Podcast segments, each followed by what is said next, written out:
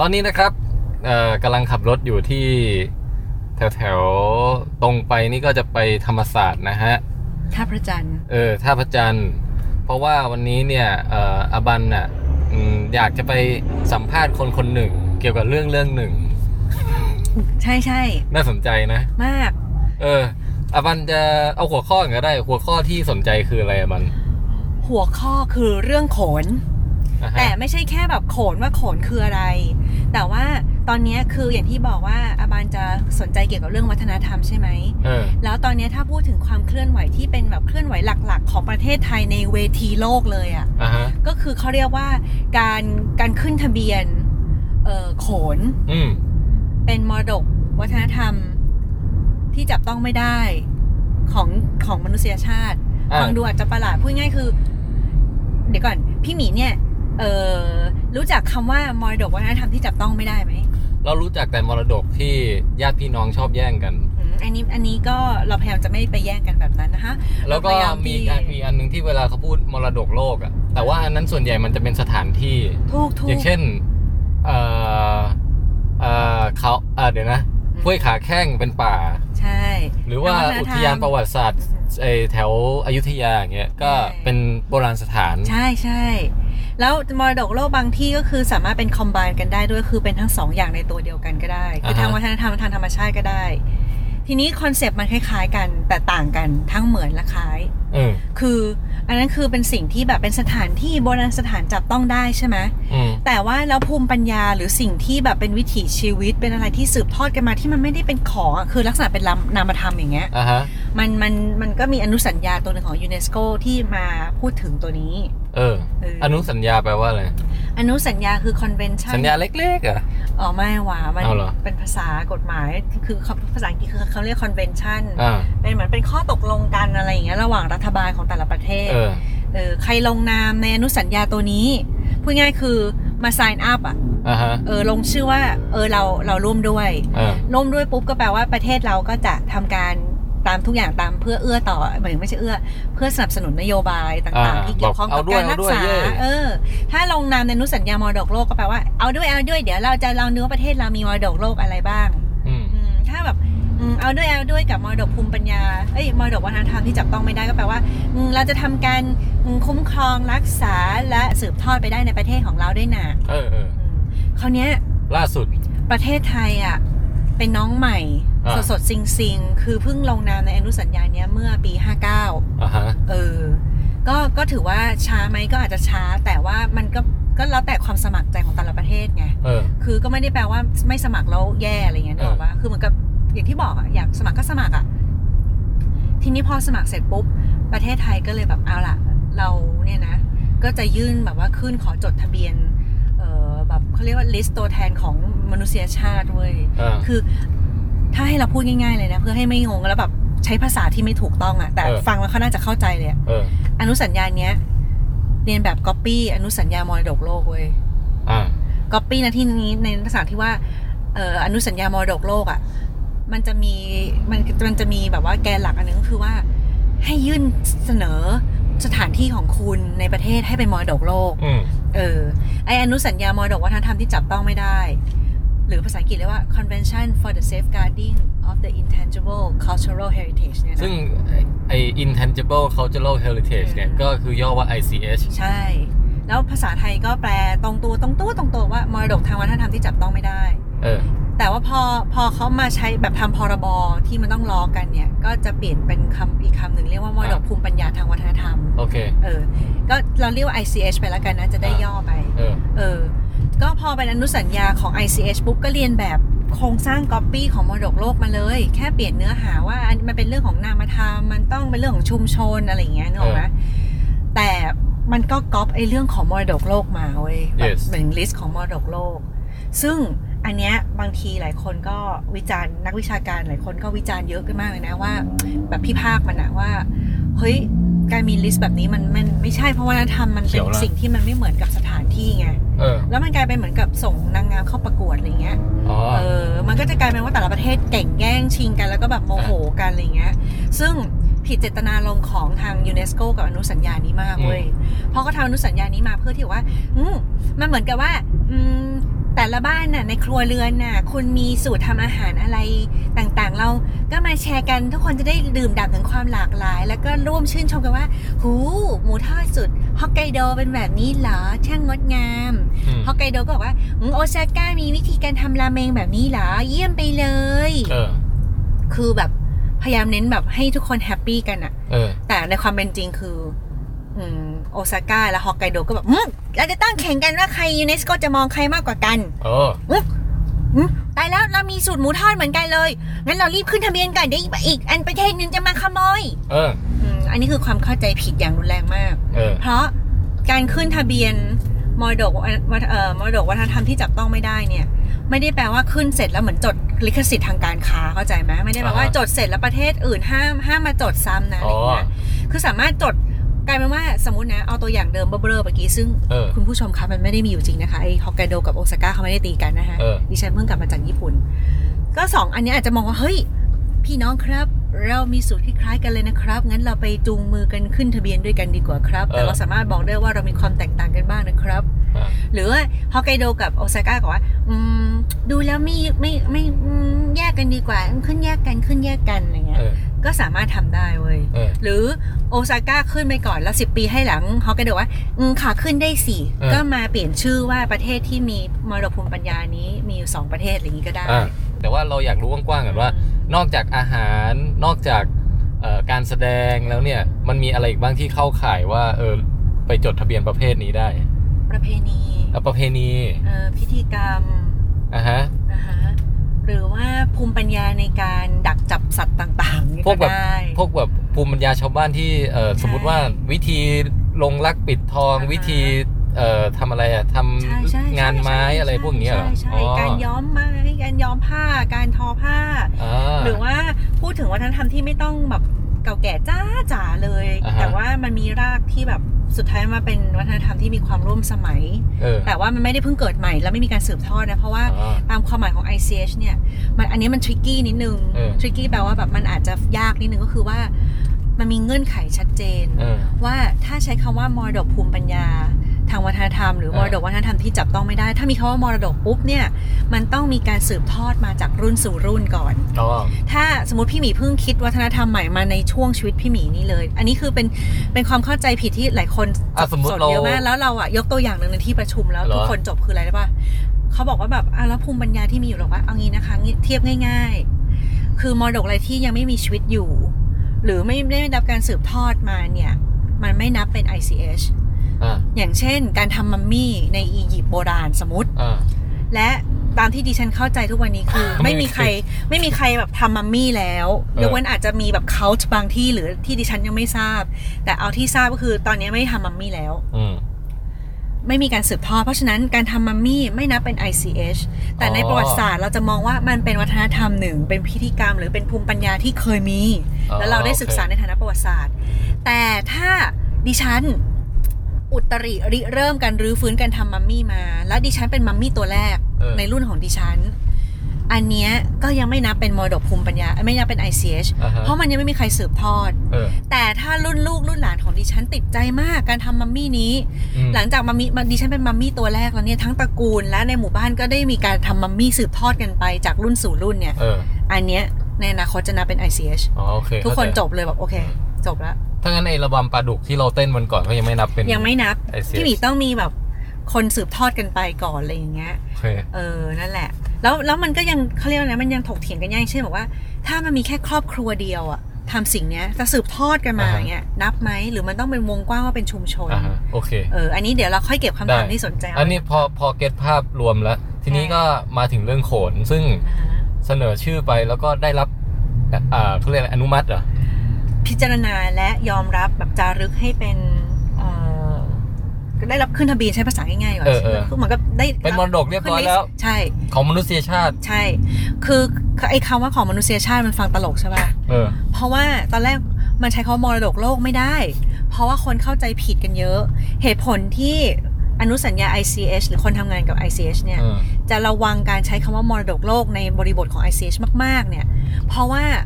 มันมีนัยยะที่น่ากลัวมากเลยเว้ยเออของมรดกโลกเนี่ย ถ้าเป็นพวกสถาปนิกหรือใครที่เป็นนักอนุรักษ์สิ่งก่อสร้าง จะรู้เลยว่า การอนุรักษ์ที่ดี คือการพยายามทำให้มันคงสภาพเดิมที่สุด อย่างเช่น ถ้ามีเออเออเขาเรียกว่าอะไรวะสฟิงซ์อย่างเงี้ยของอียิปต์อ่าฮะที่แบบอายุหลายพันปี ถ้ามันเสียต้องมีการซ่อมแบบเอ่อปฏิเอ่อบูรณะอะไรอย่างเงี้ยขึ้นมา เขาต้องพยายามใช้เทคนิคโบราณ เขาต้องใช้พยายามใช้วัสดุโบราณ ให้ใกล้เคียงของเดิมมากที่สุดเออรักษารูปร่างสฟิงค์ให้เหมือนเดิมที่สุดไม่ใช่หมายทีเติมแบบ เติมหางเติมหัวกลายเป็นแบบ ไอ้เออไอ้หนังฮอลลีวูดอะไรอย่างเงี้ยอ่าฮะนึกออกไหมคือต้องให้หน้าตาเหมือนเดิมที่สุด เอาบัมเบิลบีไปยืนเลยไงไม่ได้ อย่างเงี้ยคือคือมันไม่ใช่มันผิดมรดกโลกแล้วถ้า ถ้าตอนจารึกขึ้นเป็นมรดกโลกเนี่ย มันด้วยลักษณะที่บอกว่าโอ้โหมีการใช้คือเขาเรียก original fabric อะไรเงี้ยนะเออคือแบบนู่นนี่นี่แล้ววันหนึ่งพี่หมีมาเปลี่ยนหน้าตาของสฟิงซ์เงี้ยให้กลายเป็นบัมเบิลบีเงี้ยถูกถอดออกจากมรดกโลกเลยอ่าเพราะคุณทำให้มันเสียคุณค่าที่ ทำตัวคุณค่าที่ทำให้ถูกจารึกตั้งแต่แรก โอเค ทีเนี้ยทำไมแล้ถึวงมึงต้องขอถามทางหน่อยเอ่อแล้วนี้เข้าสารแล้วแล้วยังไงต่อแล้วนะของพี่หมี GPS ไม่ทำงานเหรออ๋อโอเค ให้เราไปตามนี้เลยใช่ใช่ไหมใช่ใช่โอเคเออมันจะตรงไปทางพระอาทิตย์แล้วว่าไปเข้าประตูทางพระอาทิตย์เดี๋ยวตรงไปก่อนแล้วเออโอเคอะต่อเอ๊ะเดี๋ยวหมีรู้ทางแล้วใช่ไหมก็ไม่รู้อะก็เลี้ยวซ้ายเลี้ยวขวาเราว่าไม่รู้เลี้ยวขวาเพราะถ้าเลี้ยวซ้ายเนี่ยไปออกลาดดำเนินแน่เลยอะโอเคใช่ใช่ไปทางขวาขวานี่น่าจะพาไปพระอาทิตย์อะ ใช่ใช่เนี่ยแล้วจะผ่านพิพิธภัณฑ์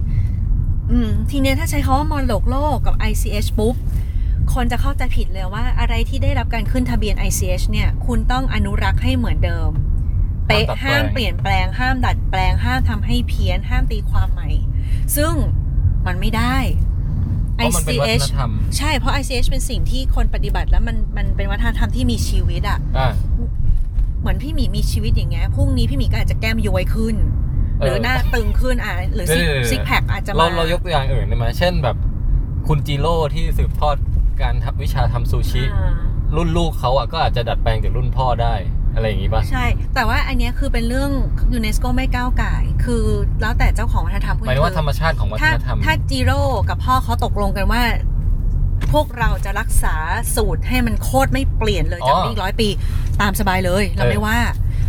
แต่เราจะไม่มีสิทธิ์ไปบังคับว่าจิโร่กับลูกหลานจิโร่คุณห้ามเปลี่ยนเข้าใจว่า แต่ถ้าเขาอยากจะเปลี่ยนด้วยความสมัครใจแบบจิโร่ลูกของจิโร่ว่า ก็อยากจะเปลี่ยนสู่เอซูอแล้วชินี่เดี๋ยวนั้นยังไงตต่รองไปตรงได้เหรอใช่ได้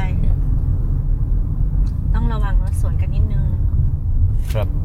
เอออะเพราะฉะนั้นก็คือขึ้นอยู่กับความสมัครใจของชุมชน หรือเจ้าของวัฒนธรรมนั้นอ่าฮะแต่ถ้าไปใช้คำว่ามรดกโลกอะ คนระดับนโยบาย รัฐบาล รัฐมนตรี อาจจะเข้าใจผิดว่า ห้ามดัดแปลงห้ามคือฟรีซไว้ฟรีซเอาไว้แช่แข็งอะเขาเรียกว่าวัฒนธรรมแช่แข็งเนี่ยอืมซึ่งมันมีการศึกษาให้เห็นหลายที่แล้วว่า การพยายามไปแช่แข็งวัฒนธรรม โดยที่ฝืนความต้องการของชุมชนอะมันทำให้วัฒนธรรมตัวนั้นตายอืมเพราะชุมชนรู้สึกถูกบังคับแบบหรือแบบทำไมเราต้องนุ่งจงกระเบนอยู่ทุกวันอะไรอย่างเงี้ยนึกออกปะห้ามใส่รองเท้าอย่างเงี้ย หรือต้องมีทาสประจำบ้านอย่างเงี้ย คือแบบอืมมันมันไม่เอาแล้วย้ายบ้านดีกว่าอืม แต่ถ้ายอมให้ปรับเปลี่ยนจะอยู่ได้อืมเขาเรียกว่าสมัยที่แบบมีสุภาษิตเคยพูดว่าแบบว่า การพยายามไปหักเปลี่ยนอะไรใครอะมันจะหักแล้วพังไปเลยอ่าแต่ถ้ายอมให้มันแบบปลิวโอนเอ็นไหวไปได้มันก็จะยังอยู่นี่ต้องแลกบัตรแหละ เออ มาถึงธรรมศาสตร์แล้วนะครับครับผมยังไม่เฉลยเลยว่าแขกรับเชิญคือใครครับผมเอ๊ะถามเดี๋ยวนะก่อนถามเขาก่อนว่าต้องทำอย่างไรไหมต้องมาทำที่ไหน มาติดต่อสถาบันไทยคดีต้องจอดที่ไหนอะคะตรงนั้นนะครับ ไทยสคถาดีไทยคดีครับ อันนี้เราต้องไปจะทำลงอะไรไม่ต้องแลกบัตรเหรอวิ่งตรงขึ้นมาเลยครับ อ๋อขอบคุณค่ะอ๋อให้วาง ไม่เขาให้จอดได้นี่นะไม่ว่าอะไรฮะอืมอะงั้นไม่ต้องแลกบัตรนะเออห้ามเกินบ่ายโมงมันไม่เกินอยู่แล้ว แล้วเราจอดที่จอดรถตรงไหนอะเออเราว่าในนี้แน่เลยอะ ไม่ได้มาธรรมศาสตร์นานเรามาแท็กซี่ตลอดเลยเราเลยไม่เคยต้องจอดเลย เออถามเดียวจอดตรงไหนได้บ้างอะครับอ่ามา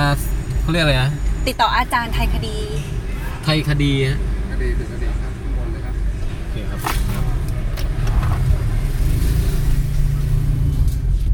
อ่าเล่าต่อเลย ใช่ใช่ใช่เพราะฉะนั้นเขาก็เลยอย่างที่บอกว่าระวังไม่ใช่คำว่ามรดกโลกอะเพราะไม่ใช่คำว่ามรดกโลกมรดกโลกคือ world คือของทางโลกร่วมกันชื่นชมใช่ไหมไม่ว่า ไม่ว่าเขาพระวิหารจะอยู่ในประเทศไหน แต่ทางโลกร่วมชื่นชมได้ อืม อย่างเงี้ย ทีเนี้ยจะใช้เป็น ICH ก็เรียนแบบคอนเซปต์นี้มาแต่ใช้คำว่ามรดกโลกไม่ได้ไง อ๋อ เพเพราะว่าอะไร มันไม่ใช่ของโลก มันไม่ได้แปลว่าคุณขึ้นทะเบียนอะไรเสร็จเนี่ยกลายเป็นเออ ของทั้งโลก แต่มันยังเป็นสิทธิ์ของมันยังเป็นของชุมชนอยู่เหมือนเดิม อ๋อแต่แค่เอามาร่วมชื่นชมกันเขาก็เลยว่างั้นเปลี่ยนจากคำว่าโลกเป็น ของมนุษยชาติ อ๋อ เข้าใจละเข้าใจไหมเออก็เลยใช้คำเป็นว่าแบบทะเบียนเนี่ยเขาเรียกว่ารายรายการตัวแทนใช้คำว่าตัวแทนด้วยนะ คือไม่ใช่ว่าอันเนี้ยเป็นเป็นของมนุษยชาติแต่เป็น representative อ๋อ of the humanity อย่างเงี้ยเออคือเป็นตัวแทนของมรดกวัฒนธรรมที่จับต้องไม่ได้ของมนุษยชาติ โอเค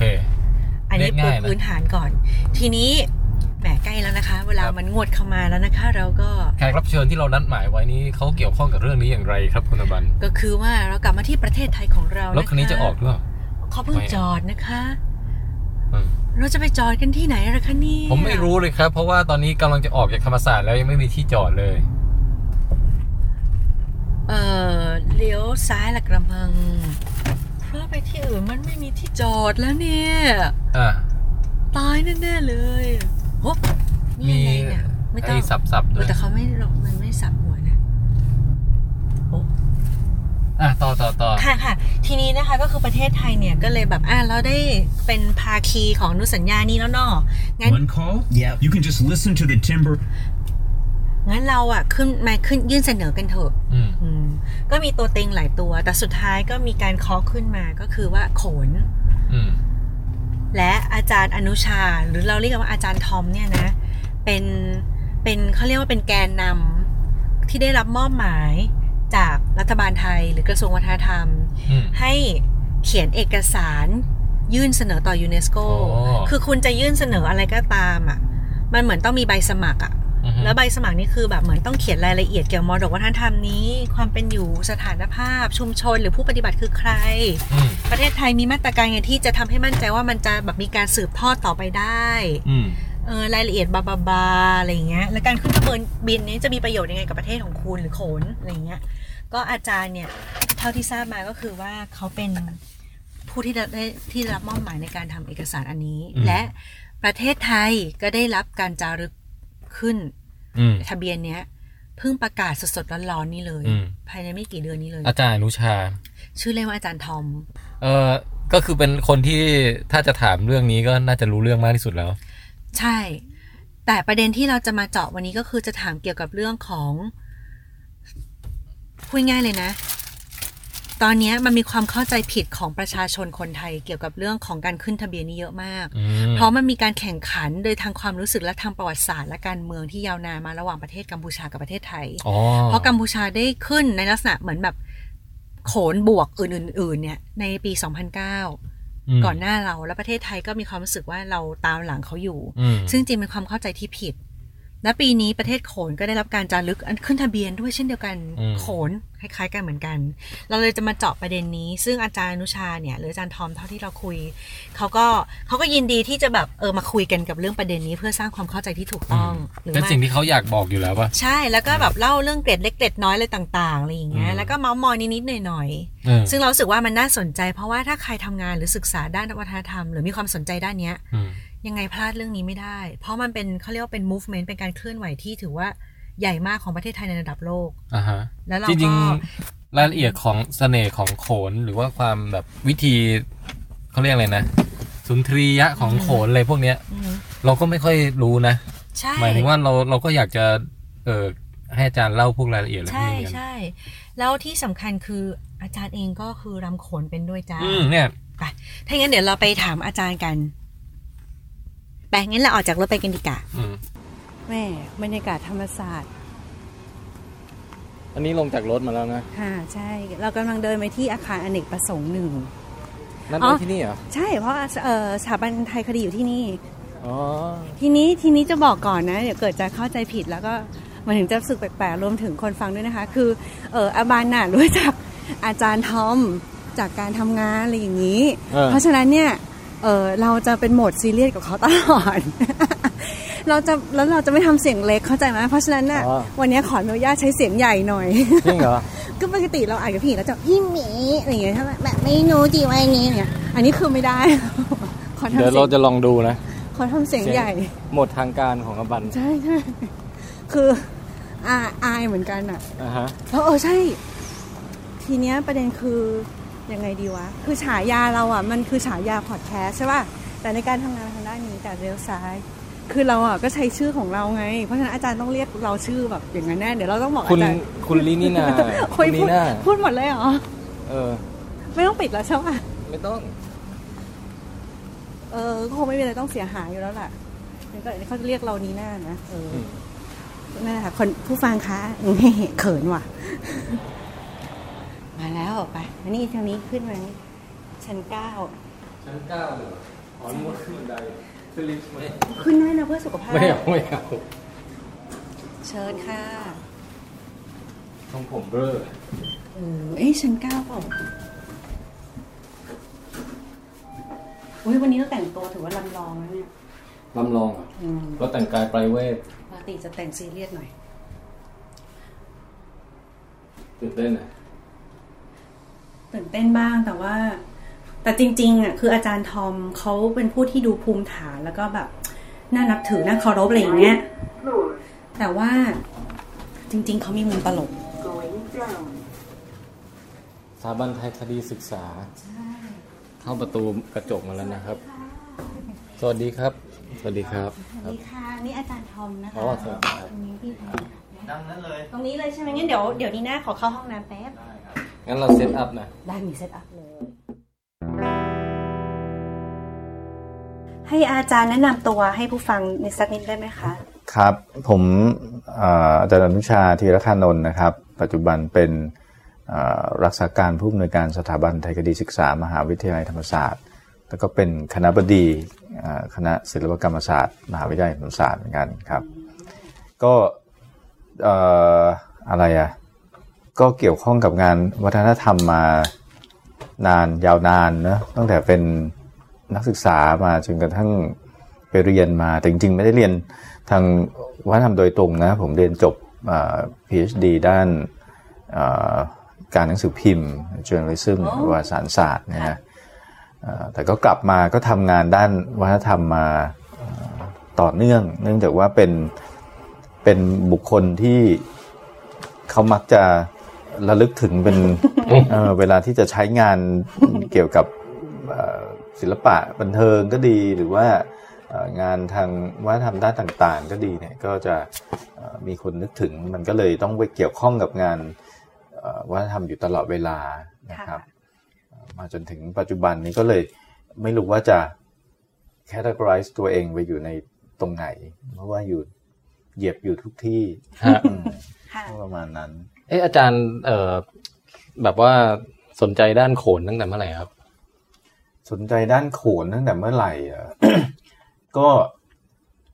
จริง ๆ ผมก็โตมาในฐานะผู้ชมเนาะฮะเอฮะอเนื่องจากว่าเอ่อครอบครัวเนี่ยอืมก็จะมีมีความเกี่ยวพันในฐานะผู้ชม ตั้งแต่รุ่น ปู่ย่ามาจนถึงตัวผมเนี่ยนะครับ แล้วจำได้ว่าตอนเด็กๆ เราก็เอ่อไม่พ่อแม่พาไปดูโรงภาพยนตร์นี่แค่ครั้งเดียวอะในชีวิตเท่าที่จำได้แต่ที่เหลือนี่คือเข้าโรงละครหมด ครับเนอะเอ๊ะเราก็จะเติบโตอันนั้นยุคยุคอางปีอะไรนะครับอาจารย์ช่วงยุคประมาณช่วงปีสองพันห้าร้อย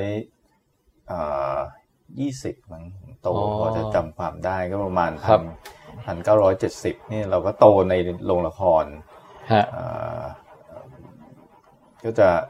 ตามไม่ใช่ตามแม่ก็จะพาไปดูครับละครเอ่อโรงละครแห่งชาติเนี่ยนะฮะซึ่งก็มีทั้งเอ่อรูปแบบไม่ใช่เฉพาะโขนอย่างเดียว ก็มีรูปแบบการละครอื่นๆด้วยฮะเอ่อก็จะคุ้นเคยกับกับการแสดงแขนงนี้มาอืมตั้งแต่เด็กๆ ประกอบกับคุณย่าก็เป็นเอ่อ น้องของคุณย่าสองคนก็เป็นนาฏศิลป์นะเป็นครูสอนนาฏศิลป์อืมจบวิวิทยาลัยนาฏศิลป์นะฮะแล้วก็เราก็ได้เห็นมา มันก็ซึมซับอยู่ด้วยฮะอ่าในส่วนของของบรรยากาศของที่อยู่เนี่ยนะฮะเอ่อผมอยู่แถวแถวสิริราชแถวเอ่อวังหลัง ซึ่งก็จะมีศิลปิน อืมอ่าค่ะอยู่รายรอบไปหมดเลย เราก็โตขึ้นมาพร้อมกับเสียงดนตรีไทยอืมนักร้องเพลงไทยเดิมอะไรเงี้ยฮะนะฮะเอ่อมันก็จะมีผมคิดว่าสภาพแวดล้อมมันก็มีส่วนที่จะจะฟูมฟักปลูกฝังสิ่งเหล่านี้ให้ให้อยู่กับตัวเรามา ก็ถือว่าเป็นเป็นก็เกิดมาพร้อมกับกับสภาพแวดล้อมที่มันอืมเอื้ออำนวย ตอนเด็กๆมีแบบ โขนหรือละครเรื่องไหนเป็นพิเศษไหมครับ ที่แบบว่าเฮ้ยประทับใจว่าแบบมีอิมแพกมากกว่าเรื่องอื่นๆอะไรเงี้ยอืมคือโขนเนี่ยดูเพราะว่ามันเป็นมันเป็นการแสดงที่ยุคหนึ่งเนี่ย เราได้ดูแทบจะทุกสุข เพราะว่ามันจะมีรายการรายการหนึ่งก็คือสีสุขนาฏกรรม ซึ่ง เอ่ออาจารย์สิริวังได้ทำเนี่ยท่านก็ทำนะไอฮะดอลตอนเด็กผมก็เคยดูครับเออท่านยังทันอยู่ครับ ท่านก็ทันท่านก็ทำไอ้การแสดงที่เป็นแบบ อันนี้คือช่วงผมอยู่มัธยมแล้วนะค่ะฮะก็เป็นการแสดงที่มีความหลากหลายนะมีตั้งแต่เอ่อการแสดงละคร การแสดงเบ็ดเตล็ดไปจนกระทั่งถึงโขน ซึ่งโขนเนี่ยขาดไม่ได้เลยอาจารย์ศิรีเนี่ยถ้าเอ่อสีสุขทุกครั้งเนี่ยมีมีมีโขนตอนเล็กตอนใหญ่ครับ เราก็ดูโขนเป็นเป็นกิจวัตรอะนะฮะมันก็อืมก็ก็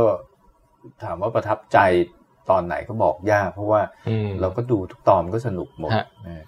เอ่อเพียงแต่ว่าบางการแสดงบางอย่างก็อาจจะเอ่อตื่นเต้น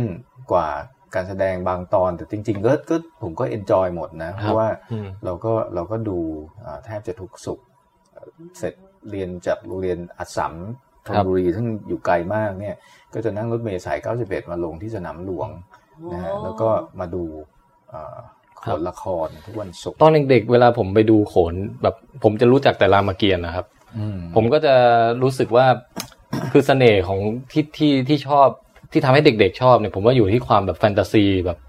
มีเผ่าพันธุ์ยักษ์เผ่าพันธุ์ลิง มีโลกในจินตนาการอะไรเยอะแยะหมดเงี้ยฮะคือคือเรื่องรามเกียรติ์มันก็เป็นมหากาบที่ที่มีความสนุกอยู่ในตัวมันเองอยู่แล้วเมื่อเทียบกับมฮะหากาบ เรื่องอื่นๆเอ่อหรือว่าเทียบกับง่าย ๆ คือเทียบกับเอ่อมหาภารตะเนี้ยซึ่งมหาภารตะเรื่องราวมันก็จะเป็นปรัชญาอืลึมกซึ้งนะแล้วก็เอ่อมันก็จะมีแต่เรื่องรบเอ่อแล้วก็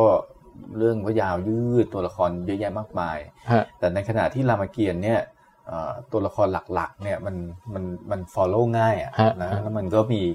มีความตื่นเต้นเร้าใจครับเอ่อ มีมีรถนะหรือว่ามีมีอะไรอะรัศะเนี่ยก็คือมีทั้งรักมีทั้งโลภโกรธหลงอะไรเงี้ยเออเป็นมีความเป็นดราม่าครับสูงเอ่อแล้วมันก็ไม่ได้มีแต่เรื่องรบเพียงอย่างเดียวครับใช่ไหมมันก็เลยทำให้รามเกียรติ์มันเป็นวรรณกรรมที่มีมีเสน่ห์ในตัวของมันอืมอยู่แล้วเอ่อเมื่อวรรณกรรมรามายณะจากอินเดียมาสู่เมืองไทยเนี่ย คนไทยเราก็ปรับเรื่องให้มัน ตรงกับรสนิยมเรามากขึ้นคือค่ะเราชอบดราม่าเราก็ใส่ดราม่าเข้าไปฮะเออมากมากกว่าปกติหน่อยอะไรเงี้ย แล้วก็ตัวละครก็จะมีความเป็นมนุษย์มากกว่าเป็นเทพเจ้าอืมอ่าเมื่อเทียบกับเมื่อเทียบกับกับเอ่อต้นฉบับของเขาหรือว่าครับเอ่อของอินเดียซึ่งซึ่งรามายณะมันเป็นการเล่าเรื่องเทพเจ้าอะเพราะว่าเขานับถือฮินดู แต่พอมาถึงเมืองไทยเนี่ย ตัวละครแต่ละตัวมันมีความเป็นเป็นมนุษย์มากขึ้นนะฮะอืเอ่ มออืมมันก็เลยมันก็เลยรีเลทกับอืมคนดูได้ง่ายกว่าอืมฮะฮะเอ๊ะแล้วอาจารย์เองนี่ก็คือรำโขนเป็นด้วยถูกไหมคะ ก็เล่นเอ่อคือเล็ก ๆ ก็เรียนเรียนรำนะค่ะแล้วก็ที่โรงเรียนเอ่อโรงเรียนก็มีส่วนสำคัญในโรงเรียนอัสสัมทนเนี่ยอ่าอัสสัมชัญธนบุรีเนี่ยค่ะเอ่อเป็นโรงเรียน ผมไม่แน่ใจว่ามันจะบอกว่าเป็นโรงเรียนแรกหรือเปล่านะแต่เป็นโรงเรียนแรก ๆเลยที่มีการ เล่นโขนอืเอ่อมพระดาเอ่อพิรพงษ์เนี่ยนะฮะหรือพระเดอร์พิรพงษ์เนี่ยท่านก็เอา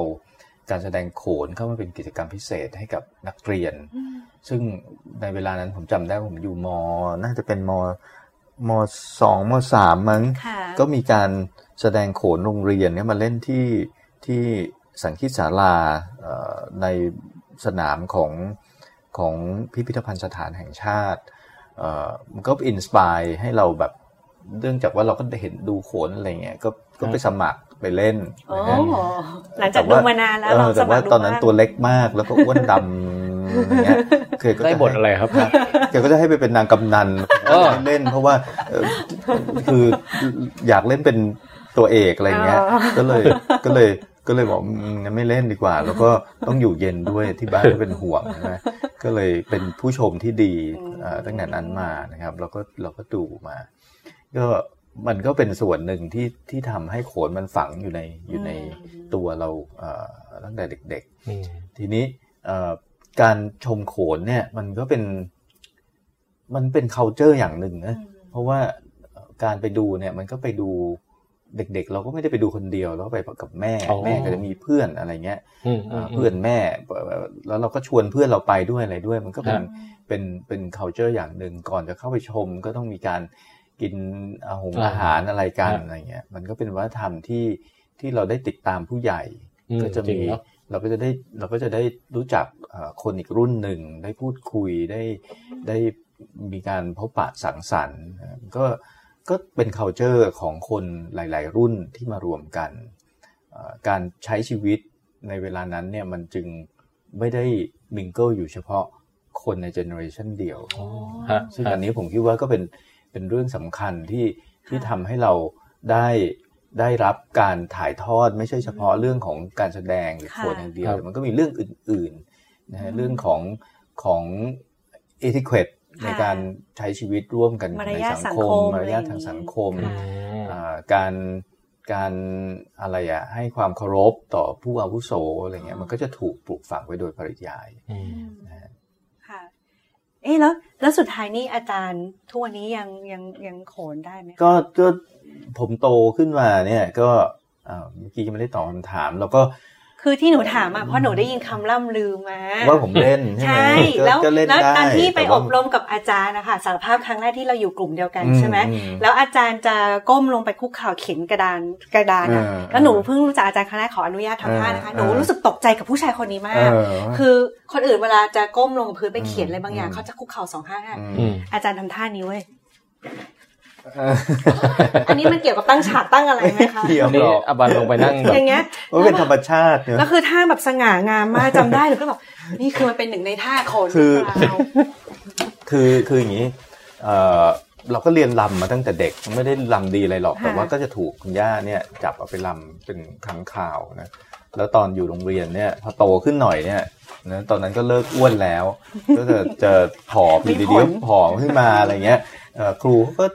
พาไปจับไปเรียนลำก็ลำได้เล็กๆน้อยๆเราก็อะมีงานโรงเรียนเราก็เราก็รำนะอ่าจนกระทั่งมาอยู่มหาวิทยาลัยก็ไม่ได้ใส่ใจกับเรื่องลำแล้วต้นช่วงค่ะเป็นวัยรุ่นนี่ก็จะมีความสนใจหลากหลายมากอืมไปทำนู่นทำนี่จนกระทั่งมาเรียนลำจริง ๆ เป็นเป็นเป็นเรื่องเป็นราวมาก ๆ เนี่ยก็คือกลับจากเมืองนอกนะฮะคือผมไปอยู่ต่างประเทศเนี่ยค่ะเจ็ดแปดปีเนี่ยกลับมาก็มาเรียน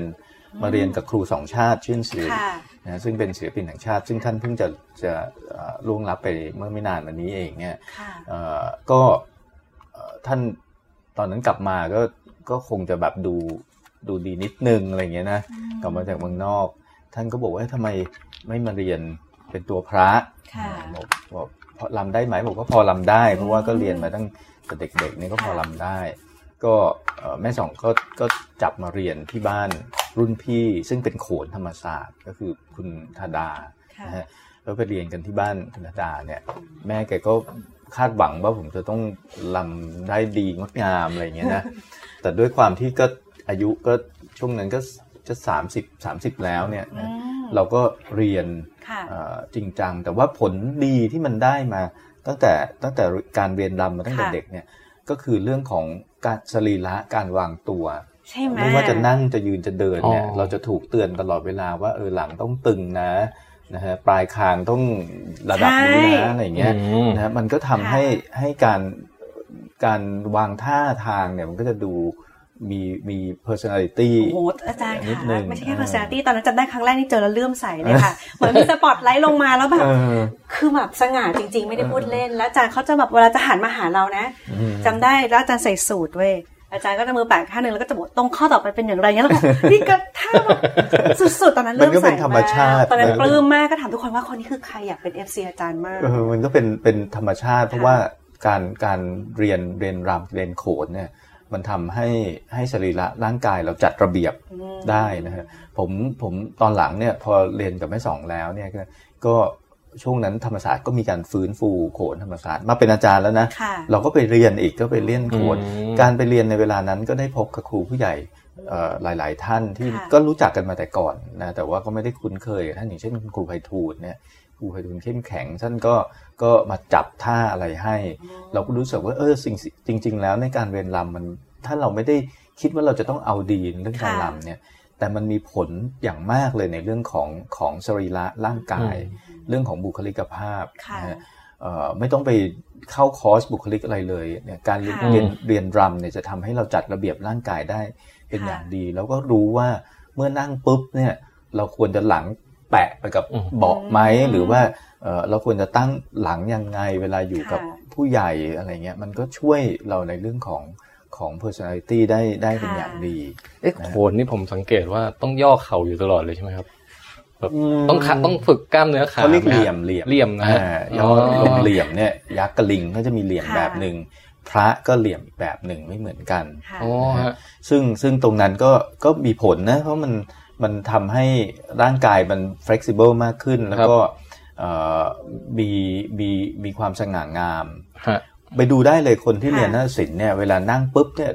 บางทีเราบอกได้เลยคนนี้ต้องเรียนนาอาฏจาศิรลย์ป์ปมาริแน่นตาอนค่ะใช่เพราะหลังจะตรงอาจารย์ของพวกเราคือแบบอ่าสง่าทุกทุกท่วงใช่ท่าใช่นะฮะแล้วก็ถึงแม้ว่าจะมีอายุค่ะสูงแล้วเนี่ยค่ะหลาย ๆ ท่านเนี่ยดูได้เลยว่าท่านยังนั่งหลังตรง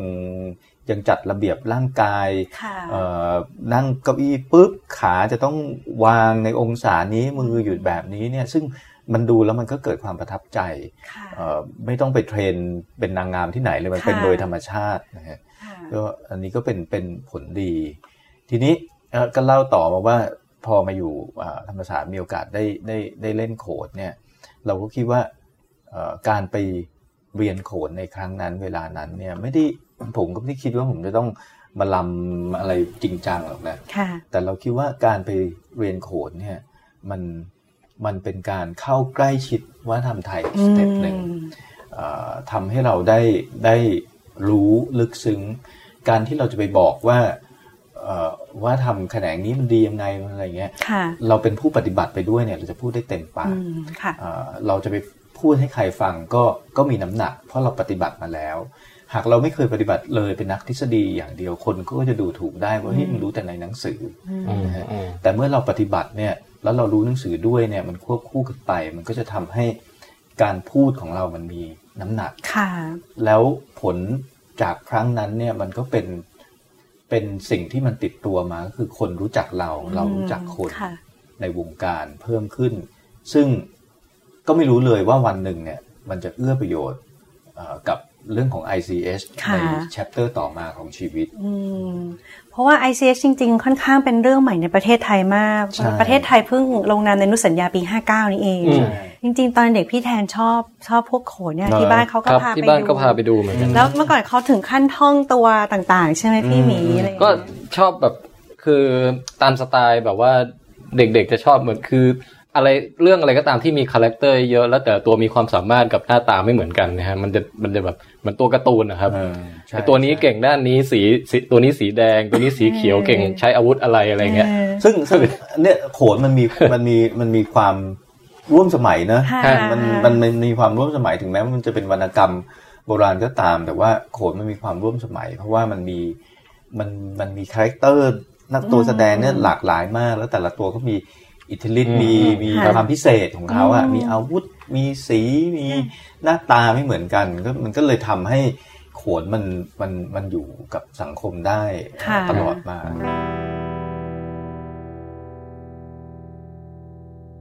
อ่าทีนี้ก็เล่าว่าค่ะทำไมถึงต้องมาทำเนี่ยใช่ไอ้ไอ ICS เนี่ยเพราะว่าค่ะเอ่อวันหนึ่งเมื่อประเทศไทยได้เข้าร่วมเป็นอ่า ภาคีอนุสัญญามรดกทางวัฒนธรรมที่จับต้องไม่ได้เอ่อหรือ ICS แล้วเนี่ยนะครับก็ก็คุยกันว่ารายการแรกที่จะเสนอก็เป็นโขนนะฮะเวลานั้นเนี่ยผมก็เป็นผู้อำนวยการสถาบันไทยคดีอยู่ค่ะแล้วก็แล้วก็รู้จักคนในวงการโขนพอสมควร เนื่องจากว่าได้ทำได้มีโอกาสถวายงานเอ่อทำ โขนของสมเด็จพระนางเจ้าสิริกิติ์พระบรมราชินีนาถมาระยะหนึ่งแล้วค่ะนะฮะในเวลานั้นก็ก็เอ่อเป็นเป็นผู้ช่วยผู้อำนวยการผลิตนะครับเอ่อเล่าสักนิดหนึ่งว่าก่อนหน้านั้นเนี่ยเอ่อโขนเนี่ยก็เริ่มจะคือคนไทยก็เริ่มห่างเหินน่ะเนื่องจากว่าอืมสังคมมันเปลี่ยนไปเร็วมากเนี่ยค่ะเอ่อโรงละครแห่งชาติ ซึ่งจัดแสดงโขนเป็นประจำเนี่ยก็ไม่ได้อยู่ใน ในดาวทาวถือที่ถือว่าเป็นอืมดาวทาวอีกต่อไปแล้ว แม้ว่าในอดีตเนี่ยตรงเนี้ยมันคือดาวทาวค่ะนะฮะเอ่อตลาดบางลำพูก็คือดาวทาวใช่นะครับสนามหลวงคือดาวทาวพารากอนแต่ว่าในเวลาต่อมาเนี่ยเมืองมันก็ขยายศูนย์กลางของเมือง ศูนย์กลางเศรษฐกิจมันก็ขยายไปเข้าไปในเมืองลึกเข้าไปนะครับ มันก็เลยทำให้คนไทยส่วนใหญ่ซึ่งมีอยู่เอาแค่กรุงเทพเนี่ยนะค่ะนะเจ็ดสิบล้านคนเนี่ย ก็ไม่ได้มีโอกาสได้ชมโขนแล้วก็เติบโตมากับกับอ่าอะไรอะวัฒนธรรมที่เป็นใช่เป็นวัฒนธรรมโลกอะ่ะเป็นค่ะจะเรียกว่าตะวันตกก็ไม่ได้ มันก็เปลี่ยนไปตามโลกอืมนะฮะประกอบกับโรงละโรงโรงละครแห่งชาติ ซึ่งจุคนเพียงแค่หนึ่งรอบเนี่ยจุดคนได้หลักร้อยด้วยไม่ถึงหลักพันอืมนะฮะก็คิดดูสิเปอร์เซ็นต์ของคนที่จะมีโอกาสได้ดูโขนค่ะมันน้อยมากเลยเมื่อเทียบกับจำนวนใช่ประชากร โขนก็ห่างไกลจากผู้คนไปเอ่ออมขึ้นทุกทีทุกทีนะครับ ความค่ะก็ทราบถึงเอ่อพระเนตรพระกันของสมเด็จพระนางเจ้าสิริกิติ์พระบรมราชินีนาถในรัชกาลที่ 9 ก็ทรงโปรดให้รวบรวมเอ่อคนในวงการเนี่ยผู้รู้ครูบาอาจารย์ทั้งหลายแหล่เอ่อเพื่อที่จะฟื้นฟูการแสดงโขน ให้กลับไปสู่สังคมไทยอีกครั้งหนึ่งนะฮะอันนี้สักช่วงเมื่อปีไหนก็คะย้อนไปคร่าวสิบๆปีที่แล้ว10ปีเลยที่แล้นะวฮะสิบค่ะสิบเอ็ดปีที่แล้วก็ค่ะเอ่อ การทำงานในครั้งนั้นเนี่ยก็มีผลในเวลาต่อมาก็คือเอ่อเราไปจัดแสดงที่ศูนย์วัฒนธรรม ซึ่งก็ใกล้ประชากรส่วนใหญ่ค่ะมากขึ้นนะครับอืมคืออยู่ในในเมืองอะมากขึ้นเอ่อก็รอบหนึ่งก็สามารถจะบรรจุคนได้เป็นพันห้าร้อยคนอืมคนที่จะมีโอกาสได้ชมก็เพิ่ม ปีแรก ๆ เราทำเนี่ยก็ต้องยอมรับว่า ประสบความล้มเหลว คือคือล้มเหลวในแง่ของจำนวนผู้ชมอ๋อแต่ว่าในโปรดักชันเนี่ยมันงดงามมากนะค่ะแต่ล้มเหลวในแง่ผู้ชม เพราะว่าคนก็ยังไม่ไม่อยากจะมาชม เพราะว่าอืมก็จะมี perception อย่างหนึ่งว่า โขนมันน่าเบื่อนะเป็นของคร่ำครึเออแล้วดูแล้วมันก็จะต้องหลับอะไรอย่างเงี้ยอืมมันก็จะถูกตาหน้าแบบนั้นค่ะเพราะฉะนั้นในปีแรกเนี่ย เราเชิญใครไปเนี่ย คนก็ไม่มาหรอกนะฮะเอ่อจัดแสดงสามรอบเนี่ย ยกเว้นรอบเสด็จแล้วเนี่ยรอบอื่นๆก็คนก็แทบจะกราบกรานเอ่อมาชมเลยเนี่ย คนค่ะก็ไม่ค่อยมากันอืมแต่ว่าโปรดักชันเนี่ยมันงดงามเหลือเกิน คนที่มาเท่านั้นแหละถึงจะได้รู้ว่าเฮ้ยโขนมันไม่ได้น่าเบื่อค่ะมันก็เริ่มมีกระแสว่าอืมเอ๊ะทำไมปีหน้าไม่จัดอีกนะครับค่ะเอ่อก็สมเด็จพระนางเจ้าก็เลยเอ่อทรงมีพระราชวินิจฉัยว่า เอ้ย ควรจะต้องจัดต่ออ ในปีต่อมา แล้วก็ทำให้ดียิ่งยิ่งขึ้นไปนะครับค่ะเราก็เพียรพยายามเอ่อคัดเลือกนักแสดงคัดเลือกตอน ก็เริ่มขยายจากสามรอบมาเป็นสิบรอบ จนกระทั่งมาในปีปัจจุบันเนี่ยเราเล่นเกือบสามสิบห้ารอบนะในต่อต่อปีในช่วงในช่วงที่มีการแสดงคือเดือนพฤศจิกายน คือพูดง่ายๆคือมีซีซั่นในการแสดงค่ะนะฮะเอ่อทำเราทำแบบเนี้ยต่อเนื่องมาเป็นเวลาเอ่อ หลายปีนับตั้งแต่ตั้งแต่สิบปีที่แล้ว ช่วงปีหลังๆเนี่ยเราก็จะเริ่มเล่นทุกเดือนพฤศจิกายนค่ะเอ่อเป็นประจำนั้นในหนึ่งเดือนที่เราเล่นเนี่ยเราสร้างไม่ได้สร้างเฉพาะผู้ชมอย่างเดียวนะครับ แต่เรากระบวนการก่อนจะมาถึง production เนี่ยมันเป็นการสร้างคนให้เข้าสู่วงจรของช่างในฐานะผู้ผลิตวงจรของช่างนะครับ ก็คือเริ่มตั้งแต่ ตั้งแต่ช่างคือช่างเนี่ยมันเป็นมันเป็นงานที่ต้องใช้ skill นะค่ะมันไม่ใช่ว่าอยู่ดีๆ แบบ จะเอาคนนี้มาทำหัวโขนแล้วก็มานั่งปุ๊บไม่ได้ก็เลยทำทำได้เลย ต้องฝึกฝนหรือว่าเรียทักษะหเยรืออะว่าเรียนแค่วันสองวันค่ะโปรแกรมคอมพิวเตอร์แล้วทำได้เลยมันไม่ใช่ คือคือช่างศิลป์ของไทยเนี่ยมันเป็น skill มันเป็นงานที่ค่ะมันต้องเริ่มตั้งแต่นับหนึ่งอยู่ดีๆจะเอาเขามาแบบ ทำงานชิ้นใหญ่เลยก็ไม่ได้ ก็ต้องเริ่มจากชิ้นเล็กค่ะๆเริ่มจากง่ายๆ มาสู่ของยากเพราะฉะนั้นกระบวนการของช่างเนี่ยมันใช้เวลา เช่นเดียวกันกับนักแสดงค่ะอยู่ดีๆจะให้มันเล่นเป็นพระรามเลยโอ้ไม่ได้ยากก็ต้องมากเริ่มเป็นตัวค่ะตัวเล็ก ๆ จิ๊บจ้อยมาก่อนอืมตรงนี้เนี่ยมันเราได้เห็นเลยว่า เราสร้างคนที่มีพัฒนาการมาเป็นลำดับนะฮะช่างจากที่เขาอาจจะเป็นแค่แบบเอ่อช่างไม่ใช่ช่างฝีมืออะค่ะนะเป็นเป็นแบบเป็น พูดง่ายๆคือหล่อปูนเทปูนอะไรเงี้ยอืมจนกระทั่งเขาพัฒนาขึ้นมา เป็นช่างแกะเป็นช่างอืมเจียเป็นช่างอะไรต่อมีอะไรเนี่ย เราได้เห็นงานที่เขาทำมาเป็นลำดับนะนักแสดงก็เช่นเดียวกันอืมจากเด็กที่เล่นเป็นตัวประกอบเล็ก ๆ ที่เราเรียกว่าเขนเนี่ยนะเขนยักษ์เขเขนนลิงเนี่ยเขาก็ค่อย ๆ พัฒนาฝีมือขึ้นมา บางคนก็ได้เล่นเป็นตัวเอกในปีต่อๆมาอืมสิ่งเหล่านี้เนี่ยมันมันมันเกิด ประโยชน์โทษผลที่ชัดเจนขึ้นเรื่อยๆนะครับเอ่อเราทำโขนตรงนี้มาเนี่ยมันก็มีผลทั้งสองด้านในส่วนของของตัวช่าง ในส่วนของนักแสดงนะฮะก็ก็เอ่อมีพัฒนาการในส่วนของตัวผมเองเนี่ยก็ทำให้รู้จักคนเยอะขึ้นฮะเอ่อรู้จักครู รู้จักเอ่อชุมชนผู้ปฏิบัตินะฮะนี่ก็จะพูดมาถึงว่า วันหนึ่งเมื่อกรมส่งเสริมวัฒนธรรมอยากจะทำข้อมูลส่งให้กับยูเนสโกเพื่อที่จะเออขอขึ้นทะเบียนมรดกทางวัฒนธรรมที่จับต้องไม่ได้ของมนุษยชาติเนี่ยค่ะเขาก็นึกถึงผมเป็นอันดับแรกอืนะมก็มาพูดคุยกันว่าเอ๊ะเราจะทำยังไง เราจะเริ่มต้นยังไงดีเอ่อเพราะว่าคนที่จะมาทำตรงนี้ก็ต้องมีความเป็นนักวิชาการด้วยขาหนึ่งอีกขาหนึ่งก็คือต้องเข้าใจ เรื่องนี้ลึกซึ้งค่ะเพราะว่าวัฒนธรรมเนี่ยมันเป็นเป็นเป็นเรื่องที่ที่มีความละเอียดอ่อน โดยเฉพาะยิ่งเรื่องของโขนที่ยิ่งมีความละเอียดอ่อนมาก เพราะว่ามันมันเป็นการแสดงที่มีจารีตนะครับ แล้วก็มีมีชาบูเยอะมากอืมนะฮะมีเอ่อสิ่งที่ดูแอนดอนอะไรเงี้ยเยอะมากค่ะจะเอาใครมาทำดีเขาก็นึกถึงผมค่ะก็ตอนนั้นก็ตอบตกลงไปโดยไม่ได้คิด อะไรมากมายนะค่ะจริงๆจริงๆถ้าเป็นตอนนี้ก็คงจะรู้สึกกลัวกว่าตอนนั้น แต่ตอนนั้นไม่ได้รู้สึกกลัวค่ะนะฮะอันนั้นปีปีไหนคะที่เขาปีมาติดต่อปีห้าเก้าโอ้มาสดๆแล้วห้าแปดห้าเก้านั่นแหละห้าแปดห้าแปห้าดแปดอ๋อก่อนที่จะลงนาใช่มอีกใช่เตรียมการแล้ว ใช่เตรียมการค่ะเราก็เตรียมการกันมาเนี่ย แล้วก็มันก็มีกระบวนการนะค่ะเราก็ไปอ่านอนุสัญญาว่าเอ้ย มันเน้นที่อืมกระบวนการไม่ใช่ว่าค่ะอยู่ดีๆอยู่จะมานั่งเทียนเขียนทุกสิ่งทุกอย่าง ไม่ต้องเขียนรายละเอียดทุกอย่างใช่ะไรแล้วก็ต้องย่านี้ทำความเข้าใจกับมัน แล้วก็ใช้เวลาค่ะเป็นเป็นปีเหมือนกันในการอืมที่จะรวบรวมค่ะก็อาศัยว่าผมทำโขนมาก็ได้รู้จักคนอืมเอ่อได้รู้จักครูแล้วก็เป็นที่อาจจะแบบก็เกรงใจนิดหนึ่งนะฮะก็ก็ขอความร่วมมือใครเนี่ยทุกคนก็ให้ความร่วมมือแล้วก็ค่ะ ใช้เวลาในการอธิบายพอสมควรว่าว่าอนุสัญญานี่มันมีความหมายยังไงอะไรยังไงเนี่ยอืมนะเนื่องจากว่าหลาย ๆ คนก็จะค่ะคิดว่าเฮ้ยการขึ้นทะเบียนคือการ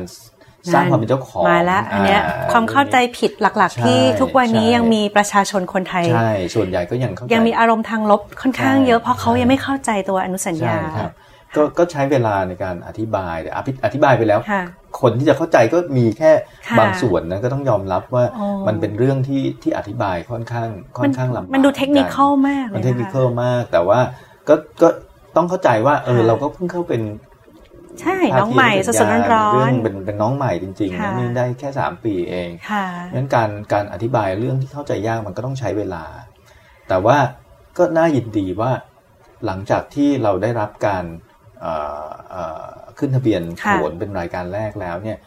คนก็สนใจตัวอนุสัญญามากขึ้นอืมแล้วก็เป็นโอกาสที่เราจะอืมอธิบายคนครับนะฮะเพราะว่าในเมื่อมันอยู่ว่าในความสนใจคนก็จะจะแสวงหาความรู้ ก็เป็นค่ะโอกาสที่จะให้ให้เราเนี่ยได้อธิบายถึงถึงความหมายของตัวอนุสัญญาครับให้กับคนส่วนใหญ่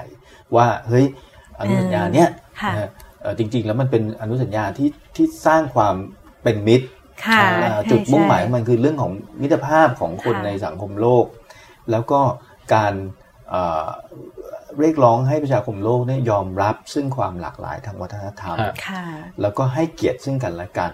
อันค่ะนี้คือวัตถุประสงค์หลัก ๆ เลยค่ะของของตัวอนุสัญญานะฮะ คือไม่ว่าจะทำอะไรก็ตามแต่เนี่ยสิ่งที่เขา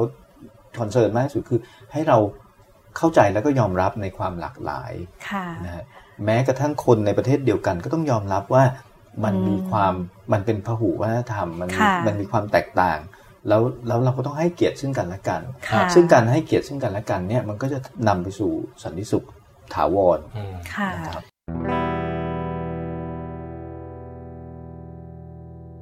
แล้วประเด็นที่คนเข้าใจผิดกันมากนี่คืออะไรนะครับอะ เราเราหรือว่าเราต้องชงทีละประเด็นดีกว่างั้นเรามาเออมีทีหละลายประพเด็อนยใช่ไหมอาจจะเอาตั้งแต่ปูคำคำแรกก่อนก่อนที่จะไปเรื่องโขน คือ intangible cultural heritage พอเขาแปลเป็นภาษาไทย เขาก็แปลเป็นคำว่ามรดกวัฒนธรรมที่จับต้องไม่ได้อ่าอืมอันเนี้ยแค่คำแรกมาก็